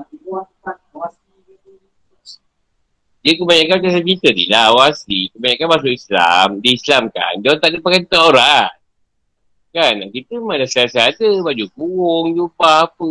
Dia orang mana ada. Tu dia pakaian dia orang. Bila masuk Islam, tu dia pakaian juga. Ha, jadi bila kita bantu dia pakaian macam boleh ada pakai. Ada kata ni, boxer tak payahlah bagi. Kalau dah buruk tu buang.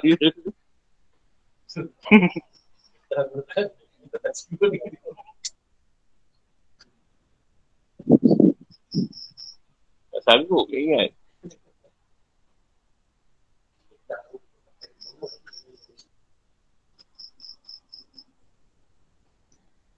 Impak ni banyak macam kita ada ni. Orang tak ada pokok nak tanam. Kita ada pokok, bagi aja. Kau nak impak kan? Kita ada pokok dia tak ada. Bagi aja sikit. Bawa tanam. Impak juga tu.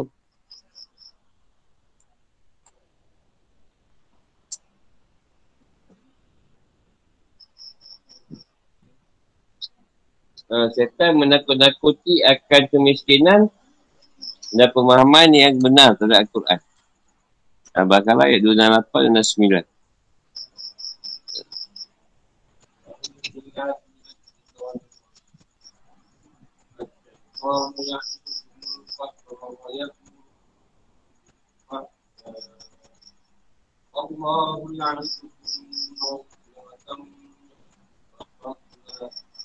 Allah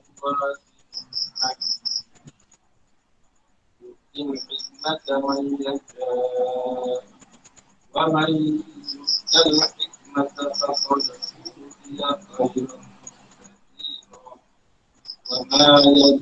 أوتي خيرا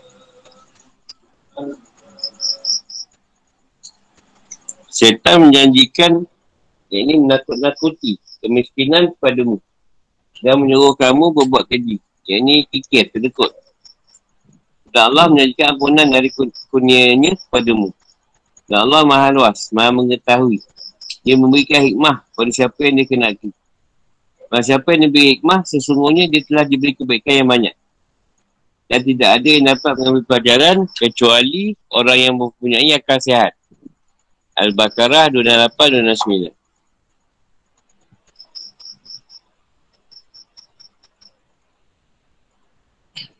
Yang dukung Fakir Maksudnya menakutkan kalian Dengan kemiskinan Jika kalian bersedekah. Sehingga kalian Sehingga buat kalian mengenggak erat-erat Apa yang ada di dalam genggaman kalian. Jangan untuk bersedekah Ialah keadaan Allah SWT Kata Al-Fakru Artinya jelik keadaan yang sedikitnya sesuatu yang dimiliki. Banyak merukum di fasya. Maksudnya memperdaya dan menggoda kalian untuk bersikap kikir atau kedekut dengan bayar zakat. Allahu ya'idukum. Dan Allah SWT menyanyikan kepada kalian jika mau bersedekah. Makfiratan min. Kampunan darinya atau dosa kalian. Wafadlah. Wafadlah dan rezeki serta pengganti. Allah wasin alim, Allah maha luas kurnianya. Alim lagi maha mengetahui siapa yang berimpak. Yukti hikmah. Hari hikmah adalah ilmu yang bermanfaat. Yang mendorong seorang untuk beramal yang berpengaruh terhadap jiwa. Kalau ulama beza pendapat tentang yang dimaksud dengan hari hikmah dalam ayat ini. Azudi berpendapat yang dimaksud dengan hikmah adalah anubuah, kenabian. Ibn Abbas Allah mendapat yang itu pengetahuan yang mendalam tentang Al-Quran. Baik fiknya, nasnya, mukam, mutasyabih, korib, mukadam dan muakhal. Maksudnya memiliki pengetahuan yang mendalam tentang usul fik. Al-Badar dan Mujahid pendapat Al-Hikmah dalam mengetahui secara mendalam tentang kandungan Al-Quran. Dan Mujahid pendapat ketepatan dalam ucapan dan tindakan.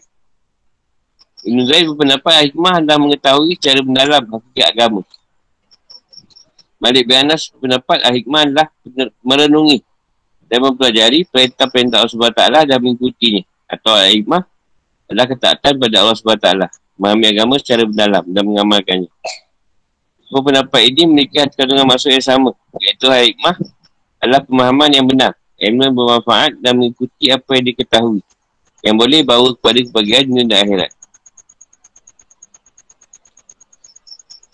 Tafsir dan penjelasan. Syaitan adalah musuh manusia sejak dahulu. Dia telah bersumpah. Demi kemuliaanmu, pasti aku akan menyesatkan mereka semuanya. Jadi hamba-hambamu yang terpilih. Yang mungkin semalam. Antara mereka. Syaitan membisikkan kepada manusia dan menakut-nakutkannya dengan kemiskinan. Jika ia bersedekah atau berinfak dalam Allah SWT. Syaitan berkata pada manusia, sungguhnya akibat yang akan kalian rasakan jika kalian bersedekah adalah kalian akan menjadi miskin. Syaitan menggoda dan memujuk manusia untuk bersikap kedekut seperti memujuknya seorang yang merintah pada orang yang diperintah. Al-Fahish menurut orang Arab ada Al-Bakhil. Bakhil ni orang yang kikir. Kata Al-Wadu, janji atau ancaman. Digunakan untuk menjanjikan sesuatu yang baik. Seperti halnya juga digunakan untuk memberikan ancaman dengan sesuatu yang jelek. Allah SWT berfirman, katakanlah, wahai Muhammad, apakah akan kabarkan padamu mengenai sesuatu yang lebih buruk daripada itu? Iaitu neraka. Allah telah mengancamkannya neraka pada orang yang kafir. Dan neraka itu seburuk-buruk tempat kembali. Al-Hajj 72. Dalam ayat ini, Al-Tafwif menakut-nakutkan diungkapkan dengan kata Al-Wadu sebagai bentuk Al-Mubalarah. Lebih-lebihkan dalam memberikan keyakinan bahawa apa yang syaitan kabarkan itu seolah-olah benar-benar akan terjadi. Seolah-olah tadinya sesuatu yang dikabarkan itu berdasarkan kehendak dia. Kerana itu, dan telah diketahui bahawa Al-Badu yang janji dan perkabaran tentang sesuatu yang akan terjadi dari arah orang yang beri kabar. Di sini syaitan tidak berkata, ini saufati hukum. Saya akan menjadikan kalian miskin. At-Ta'wif ini dijelaskan oleh Rasulullah SAW dalam sebuah hadis Diriwayatkan oleh Ibnu, Ibnu Abi Hatim dari Abdullah bin Mas'ud radhiyallahu Dia berkata, Rasulullah SAW bersabda,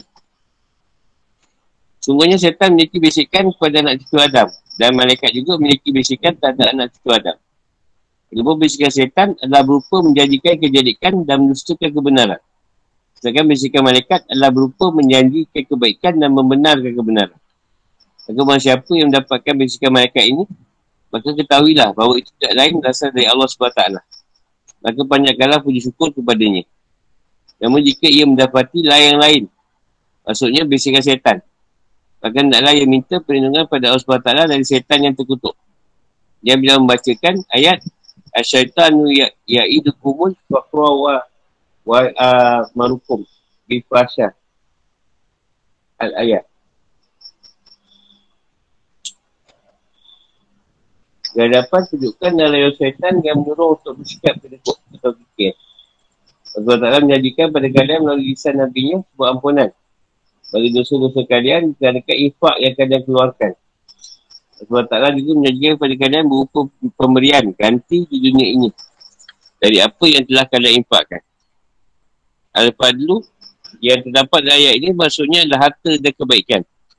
Dengan Allah Ta'ala maluas amat dan kuningnya. Maka dia akan merealisasikan apa yang telah dijanjikan kepada kalian. Allah Ta'ala maha mengetahui apa yang telah kalian infakkan. Oleh kerana itu, Allah Ta'ala akan beri balasan pada kalian atas sifat kalian tersebut yang berasal yang paling baik. Hal ini seperti yang difirmankannya. Dan apa saja kamu infakkan, Allah akan menggantinya dan ialah pemberi rezeki yang terbaik. Sabak 39. Imam Bukhari dan Muslim meriwayatkan, meriwayatkan bahawa Rasulullah SAW bersabda, jadi hari di mana para hamba berada kecuali ada dua malaikat yang turun. Lalu salah satu malaikat tersebut berdoa, Ya Allah berikanlah ganti pada orang yang berinfak. Sedangkan malaikat yang satunya lagi berdoa, Ya Allah, berikanlah kebiasaan harta kepada orang yang fikir atau kedekut yang tidak mahu berimpak. Untuk tu malaikat yang turun. Atau berimpak, dia doa yang baik. Sampai tak berimpak, dia doakan kebinasaan. Maksudnya Allah SWT akan beri ganti pada orang yang berimpak dengan cara memudahkan untuknya dalam cek rezeki dan Allah SWT akan binasakan harta orang yang tidak mahu berimpak. Allah SWT menganugerahkan hikmah pada siapa saja daripada hamba yang dikenakinya. Itu pendapat yang benar. Yang maksud hikmah di sini bukanlah anubuah kenabian. Akan tapi yang benar adalah seperti yang dikatakan oleh jumhur ulama. Iaitu ilmu fiqh dan Al-Quran. Kata hikmah mengandungi banyak arti. Tak hanya terkhususkan untuk arti kenabian, akan tapi lebih umum dari itu. Dan yang paling tinggi adalah kenabian. Adapun arisalah, rasulan, memiliki arti lebih spesifik atau lebih khusus lagi. Hikmah baru pada kemampuan untuk membezakan antara hakikat atau kebenaran dan apa yang hanya bersifat prasangka berlaku dan bezakan antara was-was atau godaan dan ilham. Dalam hikmah anda akan Hikmah siapa yang memahami hukum dan rahsia-rahsia yang terkandung dalam Al-Quran serta mengetahui dengan akal sehat yang dimilikinya apa yang terkandung dalam perintah sedekah berupa pelbagai macam manfaat bagi umat berupa kebaikan dan bagi orang yang berinfak berupa pahala yang banyak. Maka ia tidak akan terpengaruh dengan bisikan dan pujukan syaitan. Ia tak akan ragu-ragu dalam berinfak di Allah SWT. Ruaikan dari Ibn Masud Allah, ia berkata, Sebenarnya Rasulullah SAW sabda, tak boleh ada perasaan al-ghabtah. Yang ini menginginkan sesuatu yang dimiliki orang lain tanpa mengharapkan sesuatu tersebut hilang dari orang lain tersebut. Kecuali tak dua orang. Iaitu orang yang dikenai harta oleh Allah SWT Lalu orang itu dijadikan mahu membelanjakannya dalam kebenaran. Dan yang kedua, orang yang dikenai hikmah. Lalu ia menggunakannya untuk memutuskan hukum dan mengajarkannya kepada orang lain. Sebagai Buhari, Nasai, Muslim, Ibn Majah dan Ahmad. Siapa yang dikenai oleh Allah SWT berupa ilmu yang bermanfaat, khusus pemahaman yang mendalam tentang Al-Quran dan agama. Memberinya petunjuk kepada hidayah akal. Maka ia telah ditunjukkan kepada kebaikan dunia dan akhirat serta mampu memahami segala sesuatu sesuai dengan hakikatnya. Tak ada orang yang boleh mengambil pelajaran dari ilmu.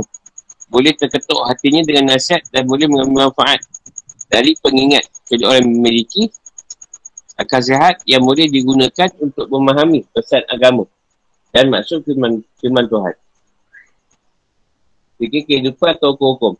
Eh, ini masih memiliki kata kaitan dengan ayat sebelum Iaitu mendorong orang mukmin untuk berinfak jalan Allah SWT. Itu jalan kebaikan. Kerana Allah SWT menjadikan keampunan. Sebagai balasan dari berinfak dan menjanjikan akan memberi ganti. Dan kurnia berupa harta dan rezeki. Allah SWT beri kurnia kerana dia maha kaya. Gudang-gudang kurnianya tidak akan pernah habis. Allah SWT mengetahui di mana meletakkan kurnia tersebut dan untuk siapa. Allah SWT maha mengetahui apa yang tersembunyi dan apa yang nampak. Jadi ayat ini memberikan peringatan tentang bisikan dan godaan setan. Dan setan mengetahui tempat masuk untuk menghalang manusia dari bersedekah. Dengan Allah SWT. Bersama mana itu, setan juga menyuruh manusia untuk bersikap berikut. Lakukan kemaksiatan dan menyuruh manusia untuk berimpak jalan kemaksiatan. Masa apa yang dikunai hikmah, ilmu yang benar dan manfaat dan pemahaman yang mendalam tentang Al-Quran.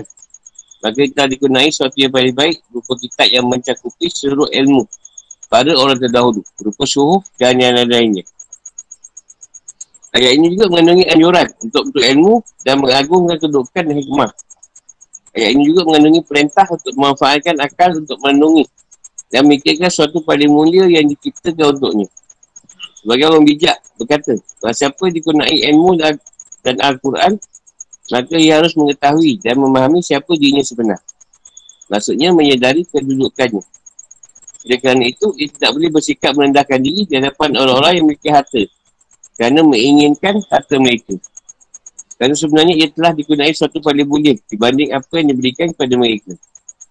Allah SWT menyebut kaya dunia sebagai mata un qalil.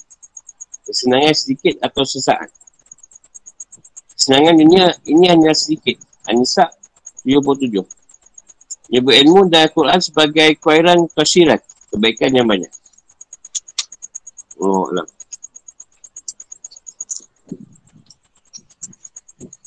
Ni nak beritahu syaitan ni memang tak bagilah kita nak bersedekah.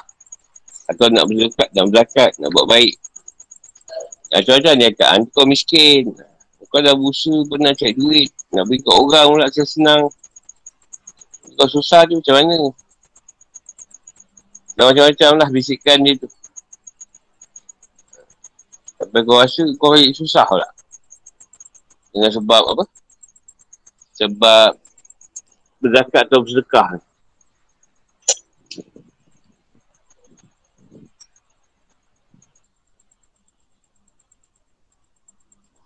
Ni kau yang beri hikmah.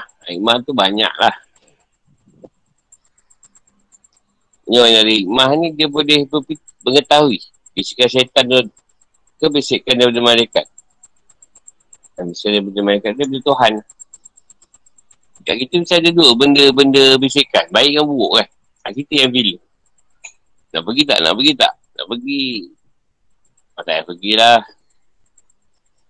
Nak pergilah. Ha, dia ada dua.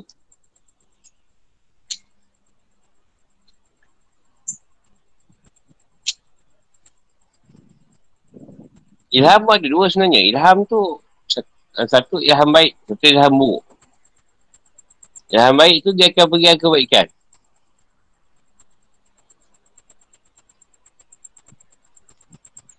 Contoh kau tanam pokok bunga, ah, ilham tu datang tanam pokok bunga.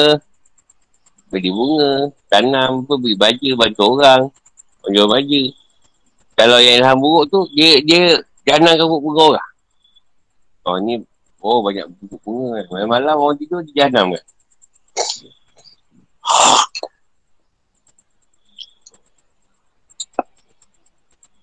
Banyak lah. Ilham tu boleh tahu lah macam mana. Iman dia banyak lah. Paling tinggi tu nubuah. Nubuah. Atau risalah. Salah paling tinggi. Daripada Rasul. Rasulullah.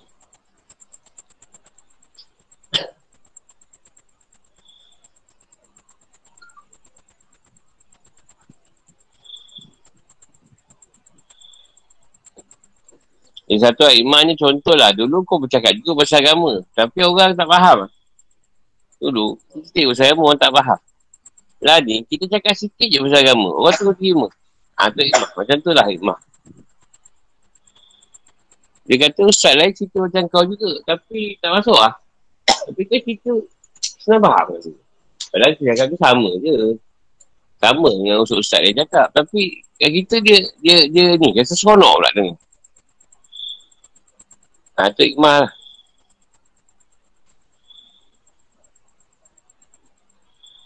Dulu kita tak faham eh. Kita belajar ikut fiqah tak faham. Bila ada ikmah tadi, kita faham tu.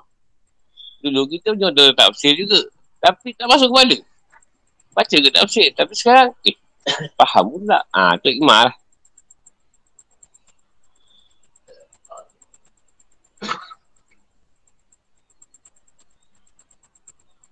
Tapi orang pelik pula. Uh, ni dulu kerja ni akal tu kan tak kisahlah dia memang baju agama. Kita ni tak mana-mana. Orang pun pelik eh. Boleh cerita agama.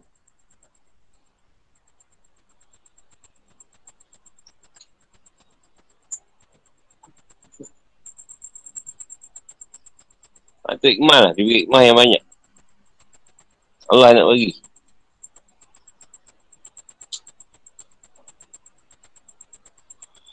Contoh dia jumpa orang, orang tu kata jangan buat. Tak nak terima.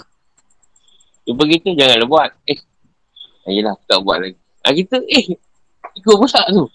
Ha, tu hikmah juga.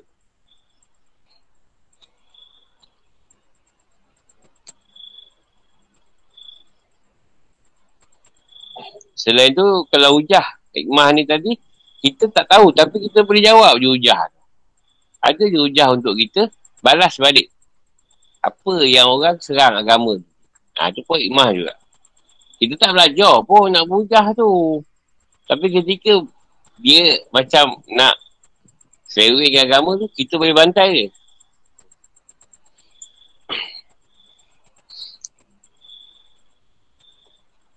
Lepas tu kita ni kalau orang tak ambil cerita agama, kita tak kisah pun. Tapi kalau cerita agama, bagi tegakkan lah.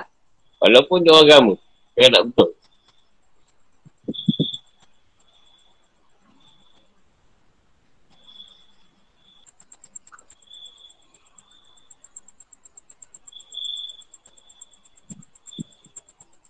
Dari hikmah tu, kita satu benda tu sikit je. Tapi kita boleh cerita pula pasal benda tu. Panjang lah. Kita tu sikit je. Tapi dia sambung, sambung, sambung. Ha, tu hikmah juga. Kita lepas tu pelik pula. Eh, aku boleh cerita lah benda ni. Eh. kita lepas tu eh, rasa macam. Ha, tu ilham. Kalau dunia.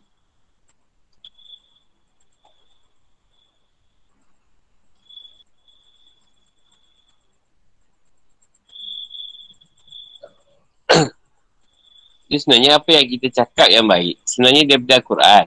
Cuma masa kita bercakap tadi, kita sebenarnya tak tapi, tak faham makna. Kita tak tahu itu dalam ayat tu dalam Al-Quran. Kita cakap biasa je. Sebenarnya bila kita buka Al-Quran, ayat kita cakap tu ada. Cuma kita tak tahu surah mana, ayat mana. Ha, itu je. Sebenarnya semua orang cakap baik tu, Al-Quran lah cerita. Cuma kita ni tak, tak ni, tak tahu ah tak sebut. Ha, ni, ni ayat Al-Baqarah sekian. Ha, tu je. Tapi dia sebut ni, dia cemak balik dalam Quran lah tu. Yang buat ni, yang buat tak elok, apa semua.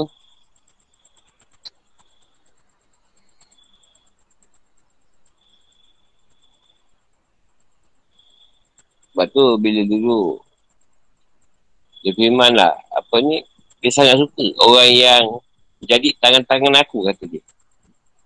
Tanya, apa yang tangan tu? Maksudnya orang yang dapat rezeki, dia bantu orang lain. Yang rezeki yang Tuhan beri kat dia. Ha, tu lah tangan-tangan Tuhan. Dia bantu orang lain. Dia beri rezeki. Jadi Allah bagi tu, dia bantu orang lain. Beri rezeki. Ha, tu Tuhan tu, waktu si timpak ni besar lah. Itu dia. Sedangkan memang Tuhan bagi dia untuk impak, untuk bagi orang lain. Tapi tak, dia punya. Dia dia memunya tu. Dia dia punya. Allah bagi tu untuk dia share. Sekarang lah kita dapat seribu sebulan. Ada tu kita? Tak ada. Dua ratus dekat kini. Tak pun dekat mega. Tak pun uh, EcoSafe. Selain tu, ah tu 400. Kau duit kita tu. Uh, duit ni kan orang jual datang jual ni. Orang jual sambal puaka lah apa hantu tu. Uh, duit dia kat situ dah, dah RM20. Ha, kan duit Shopee dalam 200. Dah ada duit dedak ikan. Uh, Ah cacing, cekerik. Ah cekerik rehat untuk ramai bawa. Seribu tu tak ada satu pun kata nama kita. Orang rumah pun dah lain. Orang rumah anak-anak nak makan apa, nak beli apa. Sekolah apa semua kan. Duit internet, nak beli GPR. Cek balik seribu tu, memang tak ada nama kita. Rokok pun kau bayar orang Cina tu duit. Beli. ha. Mana ada? Semua milik orang. Kat bank pun duit kita. Bank duduk kat bank. Bank yang jaga. Bank punya. Kita nama je kat situ. Ada maksud. 200. Dia pun dalam bank. Bank punya. Hmm. Jadi siapa yang faham, memang rezeki tu kita memang tak ada yang kita punya. Semua share.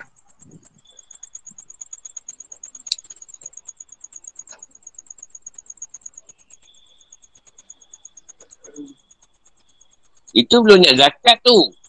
Belum nak zakat sedekah. Ni daripada rezeki kita. Dah bagi pada rezeki orang lain. Dah berapa banyak tu dekat situ. Pergi carilah yang ada satu yang kita punya. Pergi cari. Yang satu memang hasut kita. Pergi cari yang tu. Yang kita dapat tu rezeki. Pergi cari yang kau punya. Kau, kau jumpa tak? Yang kau makan tu lain. Tak duit ni. Ada tak yang nama kau? Amir, saya beli dengan diri saya sendiri. Suka duit. Ha, ni besi awak. Ha, ambil balik. tak ada. Mana ada? Tak ada satu pun kau punya. Makan tu lain. Rezeki makanan. Rezeki nafas. Rezeki sedap. Rezeki. Ha, tu lain. Ni rezeki yang kata wang ni. Yang kata punya kita ada tak? Tak ada. Kita cari. Pergi cari satu yang memang ada nama kita kat situ. Kalau dia ada nama tak ada. Pergi cekerik yang singa tu dapat cekerik. Buyu. Beli dia yang malun. Ikan tu, bukan kau makan pun bagi orang. Nah, mana ada? Cari yang kau punya. Tak ada. Tak ada. Sekejap pun tak. Ha? Itu itu kita memegang. Yang saya cerita ni yang kita nama kita. Hmm. Itu kita cuma memegang sekejap. Tu lain.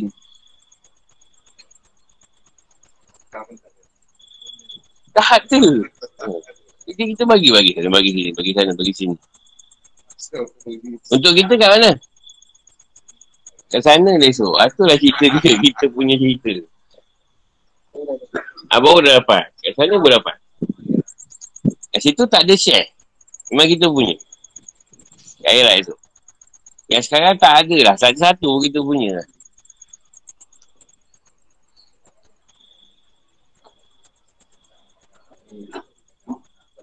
Walaupun kau ada kedai, kau terpaksa beli tu. Dengan kedai dia, kau nak order dia senang.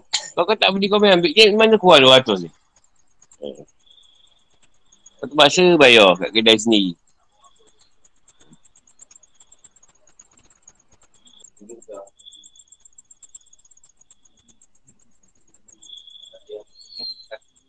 Apa? Saka dia duduk kat rumah je. Duduk dalam rumah tu. Dalam peti. Tak keluar-keluar. Dalam peti tu. Ha, tu memang teruk lah tu. Memang munya. Band pun tak masuk. Lepas tu jumpa kan orang tua dulu. Bila banjir kan cerita tu. Bila banjir duduk sepah. Itulah kena kot. Apa duit kau? Dia anjuk kat banjir. Ha? Iya. Kalau dia impak tu banyak lah. Kita dapat. Salah seorang lain dapat lah.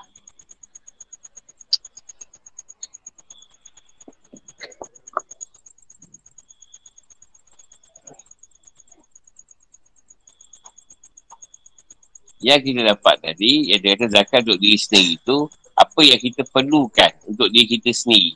Ha, tu lain. Ha, tu yang kita zakat tadi untuk diri sendiri.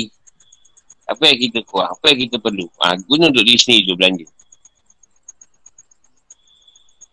Kan kita guna kan? Isi minyak nak bergerak. Masa untuk diri sendiri tu. Nak, nak keluar buat kereta. Kan nak pergi madrasah, ingat tak kata buat apa-apa dah kita bawa makanan, kita beli juga. Ha, tu untuk diri sendiri lah.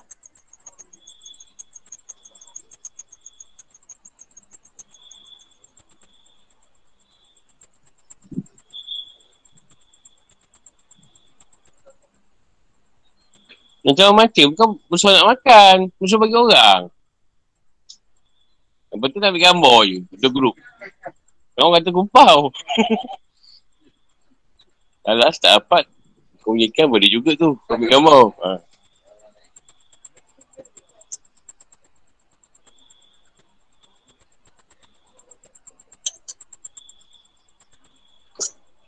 Ada tanya apa?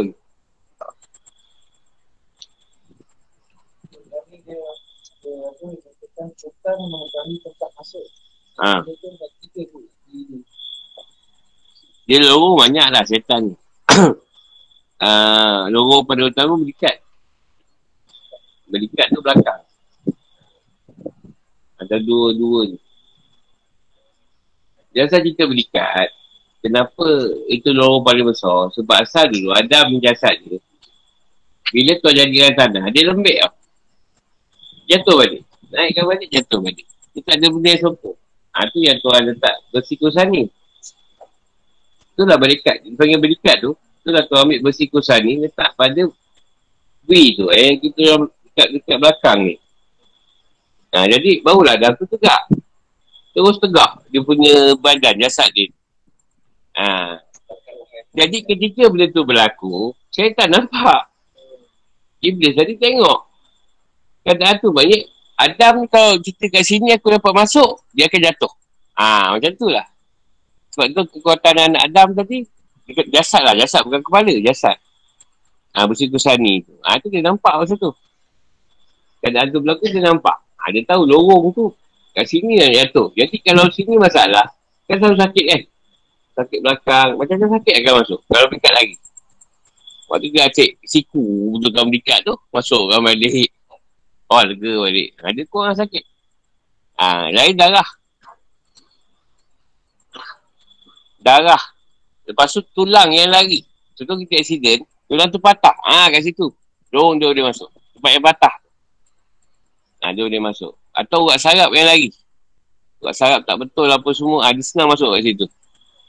Tapi favourite ni darah. Sebab dia suka bagi kita marah. Dia masuk kat darah, dia senang bagi kita berangin, marah buat marah kita. Sebab tu suruh bekam.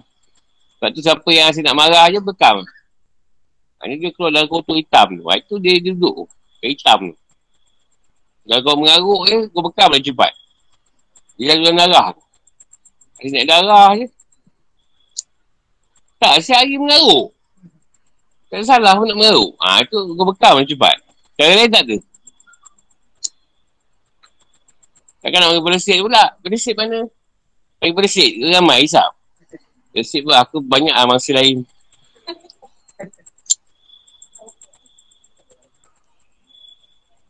Dulu cara bekam tak ada. Ramai tak tak tahu bekam. Pergi demam darah pun boleh juga. Tapi sekarang ada bekam, baik bekam.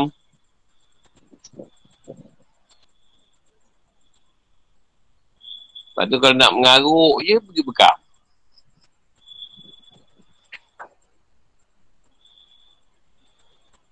Cuma dah beritahu tu kan, bekam tu, hari Rabu darurat je boleh. Hari Rabu tu kau nak bekam darurat saja. Tak darurat jangan bekam. Nanti lagi teruk, sakit. Jadi Rabu tu kalau kau nak bekam juga, ya memang darurat. Memang perlu. Buat lah tak pun. Jangan kau bekam. Orang tak sakit kau bekam Rabu. Ha. Sakit je nanti. Itu ada hadis tu. Sahabat Nabi tu, dia bekam hari Rabu. Saja suka-suka nak bekam. Ha. Dia tak sakit, tapi dia mendapat sakit. Sakit apa? Kusta. dia dapat sakit kusta sebab dia bekam. Ha, jadi kalau tak ada sakit, janganlah mengatakan tu nak bekam hari Rabu. Ambil hari lain. Mereka orang tu memang tak boleh tahan, dah teruk. Ah ha, bekam tak apa. Itu darurat. Tak ada masalah. Yang dia ceritakan dengan ada tau. Saja dengan ada bekam show nak seronok ah tu kau jangan buat hari Rabu. Buat hari lain. Ayat tu ambil tiga hari tu. Mulai Islam tu. Dia siap bulan aku hantar lah tarikh dia. Lepas dah hantar kan Muharram. Nanti siapa aku hantar lagi. Tarikh yang sesuai. Itu yang suka-suka tau. Suka tau, suka-suka. Show. Show, bekam show. Bayar sedap. Ah itu, yang tu. Yang sakit tak kisah. Hari apa pun tahu. Yang suka-suka. Ya? Yeah? Ah, darah lah. Angin tak masuk. Angin tu 24 jam boleh. Jangan lebih 2 minit lah. Dia pecah kulit. Masalah bekam angin, korang bekam lebih 15 minit. Aku dah pesan 15 minit saja. Lepas 15 minit, kulit akan pecah. Dia keluarkan wap air. Ha, itu lah jaga-jaga. Bekam, bekam angin ni 5 minit, 10 minit cukup. Yang tu tidur lah. Yang kena bekam tertidur, yang tu kan bekam tidur ke? Dah 2 jam. 2 jam kulit dia pecah habis lah. Dapat daging.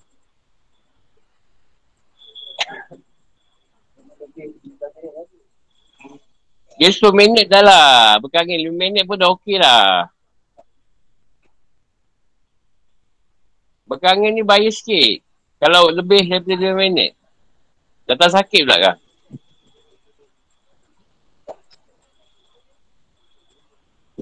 Macam mandi ais pun jangan lama. 5 minit cukup. Siapa yang mandi ais lah. 5 minit cukup. Janganlah lama.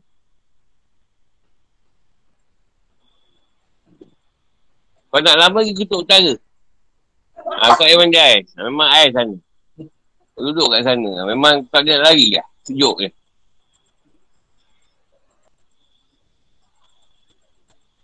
Ha, itu lorong-lorong lah setan masuk. Ha. Paling favourite ber, uh, berikat. Kalau berikat kiri, dia akan masuk button kita. Kalau berikat tangan kanan, dia masuk zahir kita.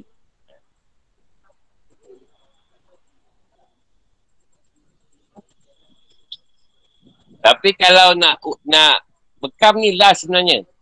Kalau aku baca, aku baca dulu. Kalau siapa nak aku baca, aku baca dulu baru bekam. Urut pun sama. Kena urut dulu baru bekam. Jangan bekam dulu baru urut. Terbalik tu. Ah, ha, bekam mesti last. Ha, boleh urut dulu, boleh aku panca dulu. Tapi selalunya urut dulu. Baru aku panca. Sebab bekam lah, sebab Rasulullah kata, bekam ni dia boleh capai penyakit yang tak boleh, di, di, tak boleh sampai. Alat lain tak boleh sampai. Aku baca tak boleh sampai. Urut pun tak boleh sampai, bekam sampai. Lepas tu ambil last sekali. Ha. Bila aku dah ambil bekam awal, aku baca dah memang tak boleh capai. Urut pun tak boleh capai. Jangan lagi kita tembus orang dalam tu. Kena pakai drill lah pula.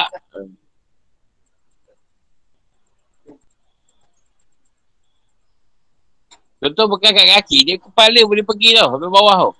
Walaupun bekas kaki. Dia boleh tarik kat kaki tu.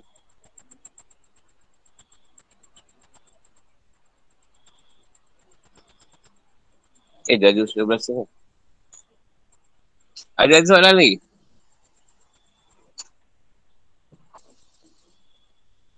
Tapi kalau masalah baby, bayi jangan bekam. Bayi ni dia, dia cara dia.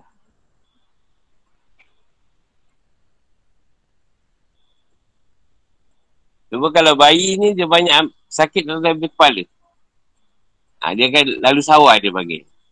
Ha, bayi ni. Jadi, tengok kepala dia kalau berlekuk. Kalau dia ada gangguan, berlekuk ke tidak? Ha, buang lekuk tu. Baca je pada. Tujuh kali ke.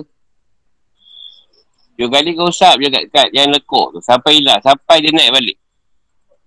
Dia sakit masuk kat kepala kalau bayi.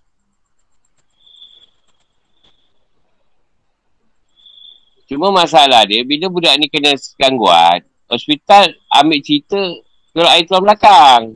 Itu masalah dia. Dia tak jumpa sakit, jadi dia ambil tulang belakang. Ini yang budak tu jadi masalah.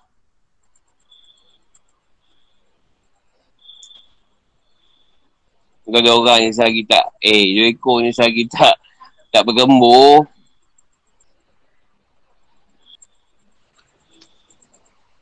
InsyaAllah keribuan esok. Assalamualaikum warahmatullahi